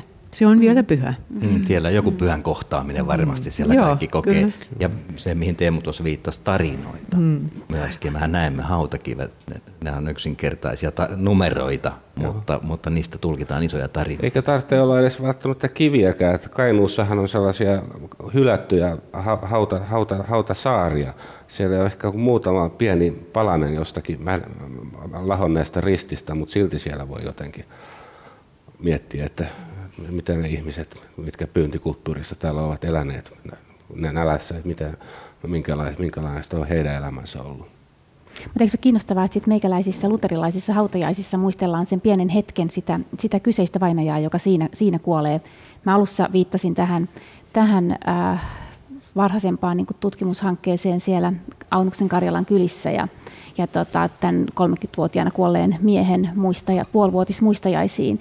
Niin siellä oli sellainen tapa, että, että sinne sitten kutsuttiin sinne pitoihin myös muut vainajat. Et siellä ei ollut ainoastaan sitten tämä vainaja, eli tämä kysymys just, että kuinka paljon sit omia tunteita ja omia muistoja ja omaa historiaa voi tuoda mukaan. Meillä ei tällaista ole.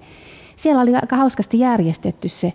Eh, Jokainen kutsuvieras sai tuoda mukaan listan omista vainajistaan, jotka halusi kutsua mukaan juhlaan. Ja sitten yksi henkilö valittiin lukemaan nämä listat. Ja ne luettiin läpi ja niin kutsuttiin Nikolait ja kaikki muut mahdolliset. Siellä oli kymmeniä ihmisiä ja sitten käytiin pöytään pitoihin.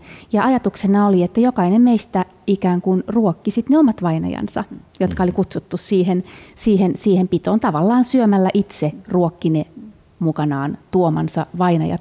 Eli oli oikein niin kuin rituaalisesti järjestetty se tilanne, että, että nyt tähän saa, mä saan tuoda mun kaikki vainajat mukaan. Veitkö sinäkin? Oliko sullakin listaa? Siis ei, kun se oli mulle yllättävä tilanne. Mä olin siellä tutkijana, tutkijana meitä oli muitakin tutkijoita ja se oli niin kuin yllättävä tilanne mulle, eli mä en saanut sitä listaa siihen mukaan, että mä jouduin tavallaan mielessäni kuljettamaan sen, sen sitten siihen. Mutta siinä oli semmoinen hauska tilanne myöskin siinä, että pöytä notkui ruokaa ja me syötiin paljon ja sitten piti kuitenkin, se oli tavallinen arkipäivä ihmisten päästä työnsä ääreen. Ja viimeksi tuotiin semmoinen oikein mauttoman makuinen kauravelli siihen pöytään ja me ihmet, sitäkin olisi pitänyt vielä syödä ja ihmeteltiin, että miksi kaikkien herkkujen jälkeen nyt vielä tämmöinen, kunnes meille selitettiin tutkijoille, tomppeleille täältä Helsingistä, että se on tota, me ollaan itse asiassa syötetty niillä herkkuruuilla meidän vainajia mutta mun läpi, että se on meille, että meillekin jää jotain vatsan pohjalle, kun lähdetään työpäivän viettoon. Eli se oli niin konkreettinen se ajatus, että kuolevat, kuolleet ja elävät on yhdessä siellä, että me jopa syötettiin, syötettiin heitä.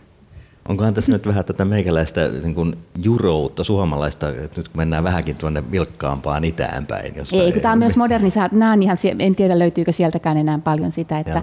modernisaatiokehitys lähes kaikissa uskonnoissa on jostain kumman syystä uskontokulttuureissa jostain kumman syystä niin kuin liittynyt siihen tai jopa edellyttänyt sitä, että suhteita, tämmöisiä hyvin läheisiä suhteita vainajiin täytyy katkoa. Ne ei saa olla mukana meidän jokapäiväisessä elämässä. Se on kiinnostava monimutkainen kysymys sinällänsä. Niin keskiaikanahan jätettiin jouluyöksi ruuat mm. pöytään, jotta Aivan. vainajat kävivät mm. syömässä mm. sitten yöllä oman aikanansa. Mennään sitten näihin hautaamisen rituaaleihin. Mistä se kertoo tänä päivänä, että esimerkiksi yhä enemmän halutaan sirotella tuhkaa mereen tai ajatus on muuttumassa. Hautausmaat ei ehkä enää ole samanlaisia. Täälläkin kuulemma on, on, on tilaa alkaa olla jo hyvin, kun polttohautaus on yleistynyt ja ihmiset haluaa erilaisia hmm. rituaaleja. Minkälaisia ajatuksia nämä tämän päivän rituaalit teissä herättää? virtuaalihautaus. Mm. Aivan. Mm. Jotkut antropologit on sanoneet, että, että hautaustavat, kuolemaan ja hautaamiseen liittyvät rituaalit on paras tapa päästä perille sen kyseisen, mahdollisesti sulle uudenkin kulttuurin ihmiskäsityksestä. Eli kun sä katot, miten ihmiset kuolee, miten he, heitä haudataan, mitä siihen liittyy, niin se, siis ihan yleisesti, että miten ihminen ymmärretään. Ymmärretäänkö se sen sidonnaisuudet sukusidonnaisuuksiksi, sidonnaisuudeksi maahan vai mihin? Ja miten tietysti myös niin kuin ikään kuin tämmöiset kuin ruumiin ja sielun väliset suhteet tai muut, muut ymmärretään. Et voisi ajatella ainakin, että ihmiset ei ole enää niin paikkasidonnaisia, hautapaikkakaan ei ole enää se. Yleensä ihmiset halusi kotipaikoilleen, varsinkin siis ma- ma- talousyhteiskunnassa haudattaviksi. Siirtolaiset, eh, suomalaiset siirtolaiset Yhdysvaltoihin aikoinaan, monet halusivat, että heidät tuodaan haudattaviksi Suomeen. Sodissa on ollut tärkeä haudat, tuoda haudattavaksi edes vähän siitä multaa vaikkapa sieltä sitten, sieltä ensimmäisestä hautapaikasta. Ja tota, tämä tämmöinen ihmisen niin kuin paikkasidonnaisuus, se on mahdollista, että sille on tapahtumassa jotain. Että se ihmisen paikka on, on, on jotenkin muuttumassa virtuaalisemmaksi, Digitaaliseksi. digitaalisemmaksi, monella tavalla, monella tavalla erilaiseksi. Nythän täällä Hietsun hautausmaallakin on myös tietysti niin kuin kaikkialla on näitä, näitä lehtoja, joihin tuhka voidaan ripotella. Sitten on ihmiset ei välttämättä vaan ta- kaipaa omaa yksilöityä hautaa, vaan että tuollakin on se torneja, joihin sitten kirjoitetaan vaan nimet tai muuta. Että jotenkin se kertoo siitä, miten ihminen muuttaa itseään. Siinä ei se yksilöllisyys sitten niin kuin näyttäydykään. Tai sitten se on toisenlaista Tai se on- yksilöllisyyttä. Niin, joo, Niin. joo. Mutta tämmöisiä mielenkiintoisia keskusteluja aina joskus tulee käytyä niin kuin eri koulukuntien ihmisten kanssa, kun on tämä niin kuin koulukunta, että haluan, että madot syövät minut, ja sitten on se Mm. koulukunta, että en missään tapauksessa Haluan. halua, että madot syövät minut. Mä, vaan mä, mä, haluan, mä oon että siinä koulukunnassa siinä Joo, jälkimmäisessä. Minäkin olen ei, mua ei siinä. saa syödä. Madot ei saa. Tuli mua- saa syödä, mutta mut madot ei. ei. Ei, mutta se oli aika mielenkiintoista. Siis mun äiti oli, tota, liitty tämmöiseen yhdisty, mikä krematorioyhdistykseen jo kauan kauan aikaa sitten ja hän niin kuin ehdottomasti sitä polttohautausta sanoi, että se on se, on se miten, miten hän haluaa niin kuin sitten itsensä kohdalla. Ja sitten hän, niin kuin, kun on sukuhauta siellä Porin Käppärän hautausmaalla, niin hän aina esitteli, että täällä on paljon tilaa, että voitte tulla, voitte tulla, kun tänne nyt mahtuu, kun on nyt pieneen tilaan menee nämä uurnat. Se oli myös tapa tehdä tilaa koko kyllä, suvulle. Kyllä, tämä on yksi puoli on se, että, että varmaan mullekin on pari-kolme ihmistä tästä mun niin kuin, sukupiiristä sanonut, että tänne mahtuu seitsemän ja tänne mahtuu Joo. kuusi, että ikään kuin, että tervetuloa vaan. Kavereiksi. Tervetuloa kavereiksi. Niin. niin. Että itse hautajaistapahtuma, se, sehän on näytelmä, niin kuin on todettu. Ja, ja tämä näytelmä tänä päivänä sillä halutaan vähän uudenlaiset kulissit ehkä tai uudenlaiset muodot, että se on tämmöinen niin kuin universaalimpi. Ehkä tämä toisaalta yksilöllinen ajattelu, individualistinen ajattelu, mutta myöskin se semmoinen, niin kuin, että minun henkeni, tuhkani on jossain, se ei ole niin konkreettisesti yhdessä paikassa ja, ja maan sisässä, vaan leijuu meidän keskuudessa. Niin ja useinhan nykyään hautajaiset tapahtuvat ilman vainajaa. Eli pidetään muistotilaisuus, eikä vainaja ei ole mailla halmeilla. Hän on krematoriossa tai hän on jo uurnassa tai, mm-hmm. tai missä lie. Ja, ja, ja se on, tapahtuu ilman mitään tämmöistä fyysistä muistomerkkiä, vaan muistellaan ja sitten usein vielä sillä tavalla, että järjestetään sellaiset juhlat, jotka vainaja itse olisi halunnut. Sitä mm. champagnea, jota hän olisi halunnut ja ne ruuat, jotka hän olisi halunnut ja yleisökin lähtee siitä, siis vieraat, että nämä olivat semmoiset juhlat, joissa hän ja hänkin olisi viihtynyt. Mm. Et se on kovin muuttunut semmoisesta, miten sanoisin, murjottamisen ja murheen sekaisesta rituaalista. Vielä pyhään, kun nyt pyhänpäivänä ollaan. Tulihan on pyhä, koska se muuttaa olomuotoa, kun Terhi sanoi kuuluvansa siihen lohkoon, joka ei halua tulla mado, madoilla syödyksi. Miten tämä pyhän ajattelu on muuttunut, kun nyt ollaan näitä juhlapyhiä sitten siirtelemässä poliitikkoja ja elinkeinoelämän toiveiden mukaan? Pyhää voidaan ajatella tietysti, ja uskonnotutkimuksessa on mietitty monella monella tavalla voidaan määritellä sitä pyhää, mutta jos nyt yhtäältä ajatellaan, että siinä on kysymyks, kysymyksessä jotain niin kuin ihmisyksilölle ja tai yhteisölle niin kuin perustavista arvoista, joita halutaan jollain lailla puolustaa tai niin kuin suojella. Niin tota, varmasti nyt jos me katsotaan, että ne on jossain vaiheessa, niitä on määritellyt ehkä kristilliset kirkot enemmän ja, ja nyt jos katsotaan, niin kyllähän monet on sitä mieltä, että tällä hetkellä, vaikka me ei ehkä haluttaisi sitä myöntää, mehän ei aina tiedetä suorana, suoraan, mikä se meidän pyhä on. Me ehkä tiedetään siitä toinen puoli, mutta se voikin olla se, mitä me haluttaisiin pitää pyhänä. Sitten voi olla jotain muuta pyhä, semmoista taustalla vaikuttavaa pyhää, niin tämän tyyppinen pyhä, joka meitä pyörittää, niin se ehkä sitten onkin enemmän markkinatalous tällä hetkellä ja mark- markkinan arvot, jotka pystyy myös pystyy myös ikään kuin, ikään kuin vaikuttamaan siihen, että missä meidän, missä meidän vapaat ja pyhät ja tämmöiset kaupallisuudesta, kaupallisuudelta suljetut, suljetut päivät on. Että tästähän keskustellaan nyt tietysti kauhean paljon, että, että mikä näitä määrittää. Palataan vielä tuohon, mi- mihin Teija viittasi, virtuaalimuistomerkki. Tämä on vähän u- uudempaa asiaa, mutta ihan tätä päivää. Miltä teistä tuntuisi ajatus siitä, että teidän muistonne olisi jossakin vitteinä? Niitä näitä sivustoja on olemassa, sieltä voi, voi oman muistomerkkisivuston rakentaa jollekin, ikään kuin nostaa tilaa. Voi tehdä, tehdä virtuaalisesti mm. sinne sellaisen mielikuvan tai kuvan painajasta, kun haluaa, ja käydä siellä muistamassa, kohtaamassa myöskin muita ihmisiä siellä. Ainakin mä itse ajattelen, että se mun muistomerkki, niin sitten kun sille tarve tulee, niin se ei ole mua varten. Vaan se on niitä varten, jotka ehkä haluaa mua muistella. Et tietysti mulle voi olla tärkeää se, missä mun vanhempien muistomerkit tulee olemaan. Ja, mm. ja tota, Eh, voi, voi olla, että tässä tapauksessa niin kun se ei ole musta luontevaa, kun mä ajattelen heitä ja, ja mullekaan se ei ole välttämätöntä, että ne olisi virtuaalisia, mutta on ihan mahdollista, että mun muistomerkkini tulee olemaan tosi virtuaalinen, jos mun lapset sellaisia, sellaista mm. koskaan, koskaan kaipaa, koska kai sen täytyy olla sellaisessa paikassa, missä he käy. Jos he, käy virtu- jos, he käy, jos, he käy vir- mm. jos he käy virtuaalipaikoissa, mm. niin sitten, sitten se on ehkä siellä. Mitä se sitten siinä vaiheessa tarkoittaakaan? Mm. Facebook Vähemmän kuluu bensa ainakin. niin. niin voihan se olla ekologisempaa. Niin, niin. Vaikka taisit ystävällisesti kutsua mua nuoremman polven edustajaksi, niin mä oon kyllä noissa asioissa ihan perin, perin, perinäinen vanhan liiton mies. Että mä, mulle kelpaa noin vanhat kivet ja ristit ja kaikkea internetiin ja bittiavaruuksiin liittyvää pidän hömpän pömppänä sekä tästä vainaja asiassa että kaikessa Eli muussa. ihan kuin itse, itse omaa muisto, tulevaa en, muistomerkkiä en, ajattelet. Musta, jos, jos se on jotenkin mahdollista, niin mut py, pyyhittäkään kaikkialta niin kuin Googlen ulot, ulottumattomia. Eli salasanat testamentataan, niitä ei testamentata vai? No, mulle ei niiden takana varmaan mitään kovin kiinnostavaa mm. Mutta ihan hyvä ajatus sekin, että, että, että siellä missä ihmiset käyvät ja missä ihmiset tulevaisuudessa käyvät, elävät, ovat tekemissä toisten kanssa, miksei vainajienkin kanssa, niin se voisi olla virtuaalista. Ehkä tämäkin aika, aika eteemme tulee. Mutta mennään vielä tähän viimeisen kynttilään, jotka odottavat sytyttämistä tässä pöydän ääressä. Ja historioitsija Teemu Keskisarja sai tulitikkuaskin ensimmäisenä eteensä. Ja nyt puhutaan omasta ajastamme. Ja saat sytyttää viimeisen kynttilän asialle, joka tässä meidän ajassamme on sellainen, jonka toivoisit, että se muistetaan, oli se sitten konkreettista tai virtuaalista paikkaa, missä sitä muistellaan. Mutta mikä asia olisi sellainen, minkä toivoisit, että tulevat sukupolvet pitäisivät, sanotaan nyt sitten pyhänä, ja haluaisivat sitä muistaa pyhäinpäivänä? Hmm.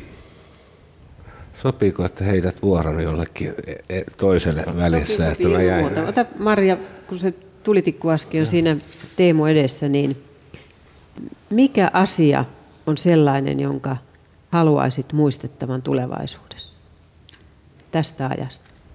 Marja Saaren mm. on psykologi. Tota, ensin mä ajattelin näin, että, mutta tämä niin kuin, rupesi tuntumaan niin hirveän suureelliselta, kun mä ajattelin, että mä haluaisin niin kuin, sytyttää kynttilän maapallon suojelulle, mutta tota, mä nyt kuitenkin sytytän kynttilän vähän toisenlaiselle asialle, eli mä, äh, mä luulen, että me kaikki niin kuin tässä pöydän äärellä ollaan tekemisissä kirjojen kanssa ja mä halusin sytyttää kynttilän niin kuin kirjalle, kirjoille.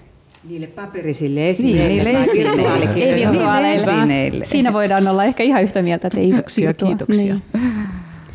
Terhi, niin. ole hyvä. Ää, ja sanotaanko joo. vielä näin, että saako kirja pitää sisällään sekä tutkimusta että fiktiota? Se saa pitää sisällään ihan mitä vaan.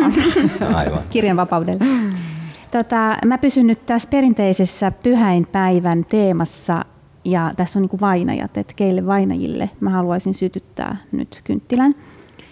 Ja tota, mä mietin tätä tullessa ja sitten mä päädyin siihen. Mä toivon, että tämmöistä ei tarvita kauhean pitkään, mutta semmoiselle vainajan joukolle, jotka, koska mä toivoisin, että tästä opittaisiin paljon ja tämä ei toistuisi, eli sellaiselle vainajan joukolle, joka on tullut meidän tietoisuuteen ihan lähiaikoina ja tämä liittyy rajoihin, eli välimerellä kuolleille näille Afrikasta tulleille tulleille pakolaisille, sadoille ihmisille, jotka on hukkuneet välimerille, välimerelle sen takia, että me ei osata tämän päivän Euroopassa hoitaa meidän rajoja. Ja tota, sen rajan ei tarvitsisi ainakaan olla niin pyhä mun mielestä, että sitä pitäisi vartioida sellaisella tavalla, että sitä ei, ei pääsisi ylittämään. Eli kaikille niille, joita, joista ikäviä murheellisia uutisia olemme viime aikoina Etelä-Euroopasta kuulleet. Kyllä. Kaari Utrio, kirjailija, ja millaisen, millaisen ajatuksin sinä kynttilän sytytät? No, mä haluaisin, että tästä ajasta ihmiset muistaisivat sen tosiasian, että tasa-arvoa pitää edistää. Ja mä en tarkoita tällä nyt vain naisten ja miesten tasa-arvoa, vaan kaikkea tasa-arvoa, siis kaikenlaisten ihmisten. Me kuitenkin eletään nyt tasa-arvoisemmassa yhteiskunnassa kuin yksikään sukupolvi ennen meitä. Ja tästä ja kiitoksena kaikkien niiden työlle, jotka ovat tämän aikaan saaneet, ja sehän on kestänyt kauan, mutta kuitenkin olemme hyvässä tilanteessa verrattuna menneisyyteen ja verrattuna muuhun maapalloon. Kaikkien heidän työlleen tässä nyt kynttilä sytytetään. Näin se syttyi. Teemu Keskisarja historian tutkija, sait hetken aikaa miettiä. Nyt on sinun vuorosi historioitsija katsoo taaksepäin, mutta kun katsot aikaamme ja tästä eteenpäin, niin mitä ajatuksia tulee mieleen? No jatkan Kahri Utrion hengessä, että älkäämme syyllistäkö yhteiskunta parkaa ja alati mollatko sen puutteita. Että kaikki ne vikoinenkin nykyinen aika on ensimmäinen suhteellisen tasa-arvoinen ja melko väkivallaton, melko turvallinen aika ja ensimmäinen aikakausi Suomen historiassa, kenties viimeinenkin, jolloin esimerkiksi työkyvytön ihminen ei missään olosuhteessa jo kuole nälkään tai sairaat saavat jonkinmoista hoitoa kuitenkin. Ajassamme on siis paljon hyvää. Ajassa on varmasti historioitsijan silmiin paljon hyvää verrattuna menneisiin päiviin. Tätä pyhäinpäivän lähetystä on tehty täällä aika hartaissa tunnelmissa. Ennen kuin lopetamme, haluaisin vielä kysyä teiltä tuossa Kekristä, kun aloitimme siitä. Olisiko tämä sellainen päivä, että meillä olisi jotain hyviäkin syitä palauttaa vähän niin kuin kekriä kunniaan? Hauskanpito karnevalistista, sopisiko se tähän pyhänpäivään? Aikanaan sadonkorjuujuhlasta lähtenyt kekri, joka nyt meille tuodaan Halloweenia vähän kuin tuonti tuotteena, mutta voisiko tähän loppuun ottaa sellaisen näkökulman, että pitäisikö kekri saada pelastettua vielä meidän yhteiseksi tämmöiseksi vainajien karnevaaliksi. Ja meillähän on ollut täällä lämmitykseksi tällaiset hassun näköiset viitat. Kekrinähän voi nuttu olla nurin tai jotain kummallista päällä ja, ja osalla se on tässä lähettyvillä tai perheelläkin oli tuossa yllä hetken aikaa. Niin kai tämmöisiä karnevaaleja eikä muitakaan juhlia saa aikaa virkamiespäätöksillä. Että kyllä ne täytyy nousta kansan keskuudesta. Musta hyvä esimerkki siitä, miten voidaan ikään kuin tehdä uutta, uudenlaista juhlaa on lapset, jotka kiertävät nykyään palmusunnuntaisin, jolla, jossa on sekoittunut kaiken maailman perinnettä, mutta iloisesti se vaan kuitenkin tapahtuu ja penskoilla on hauskaa ja aikuisillakin on hauskaa, mutta se, se tulee itsestään sitten, kun se tulee. Tässä pyhänpäivässä on ehkä just sodan jälkeiset vaikutukset vielä tuntuu siinä, että vainajia on paljon ja on haluttu pyhittää tämä päivä tälle. Mutta olisiko tässä muita halukkaita kuin Kaariutrio, joka voisi vähän ilakoida ja karnevalisoida tätä kekriä?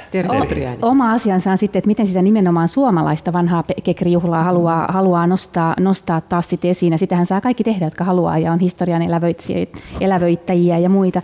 Mutta jos ajattelee sitten sitä, jotain siitä kekrin tunnelmasta, joka on sen kuoleman ja elämän sekoittaminen, ja kuolemasta oppiminen ja, ja, ja eikä vaan synkän kautta eikä muuta, niin sitähän voi tietysti miettiä, että kuoleman juhlat on monessa paikassa, niin kuin niissä suomalaiskekrissäkin, sehän on ollut myös ilottelun juhlaa, se on ollut myös erottisuuden juhlaa, se on ollut eh, monessa paikassa hautajaiset ja kuoleman juhlat on ollut sellaisia, joissa on, niissä on syntynyt parisuhteita, niissä on syntynyt tulevia sukupolvia, eli ne on sekoitettu.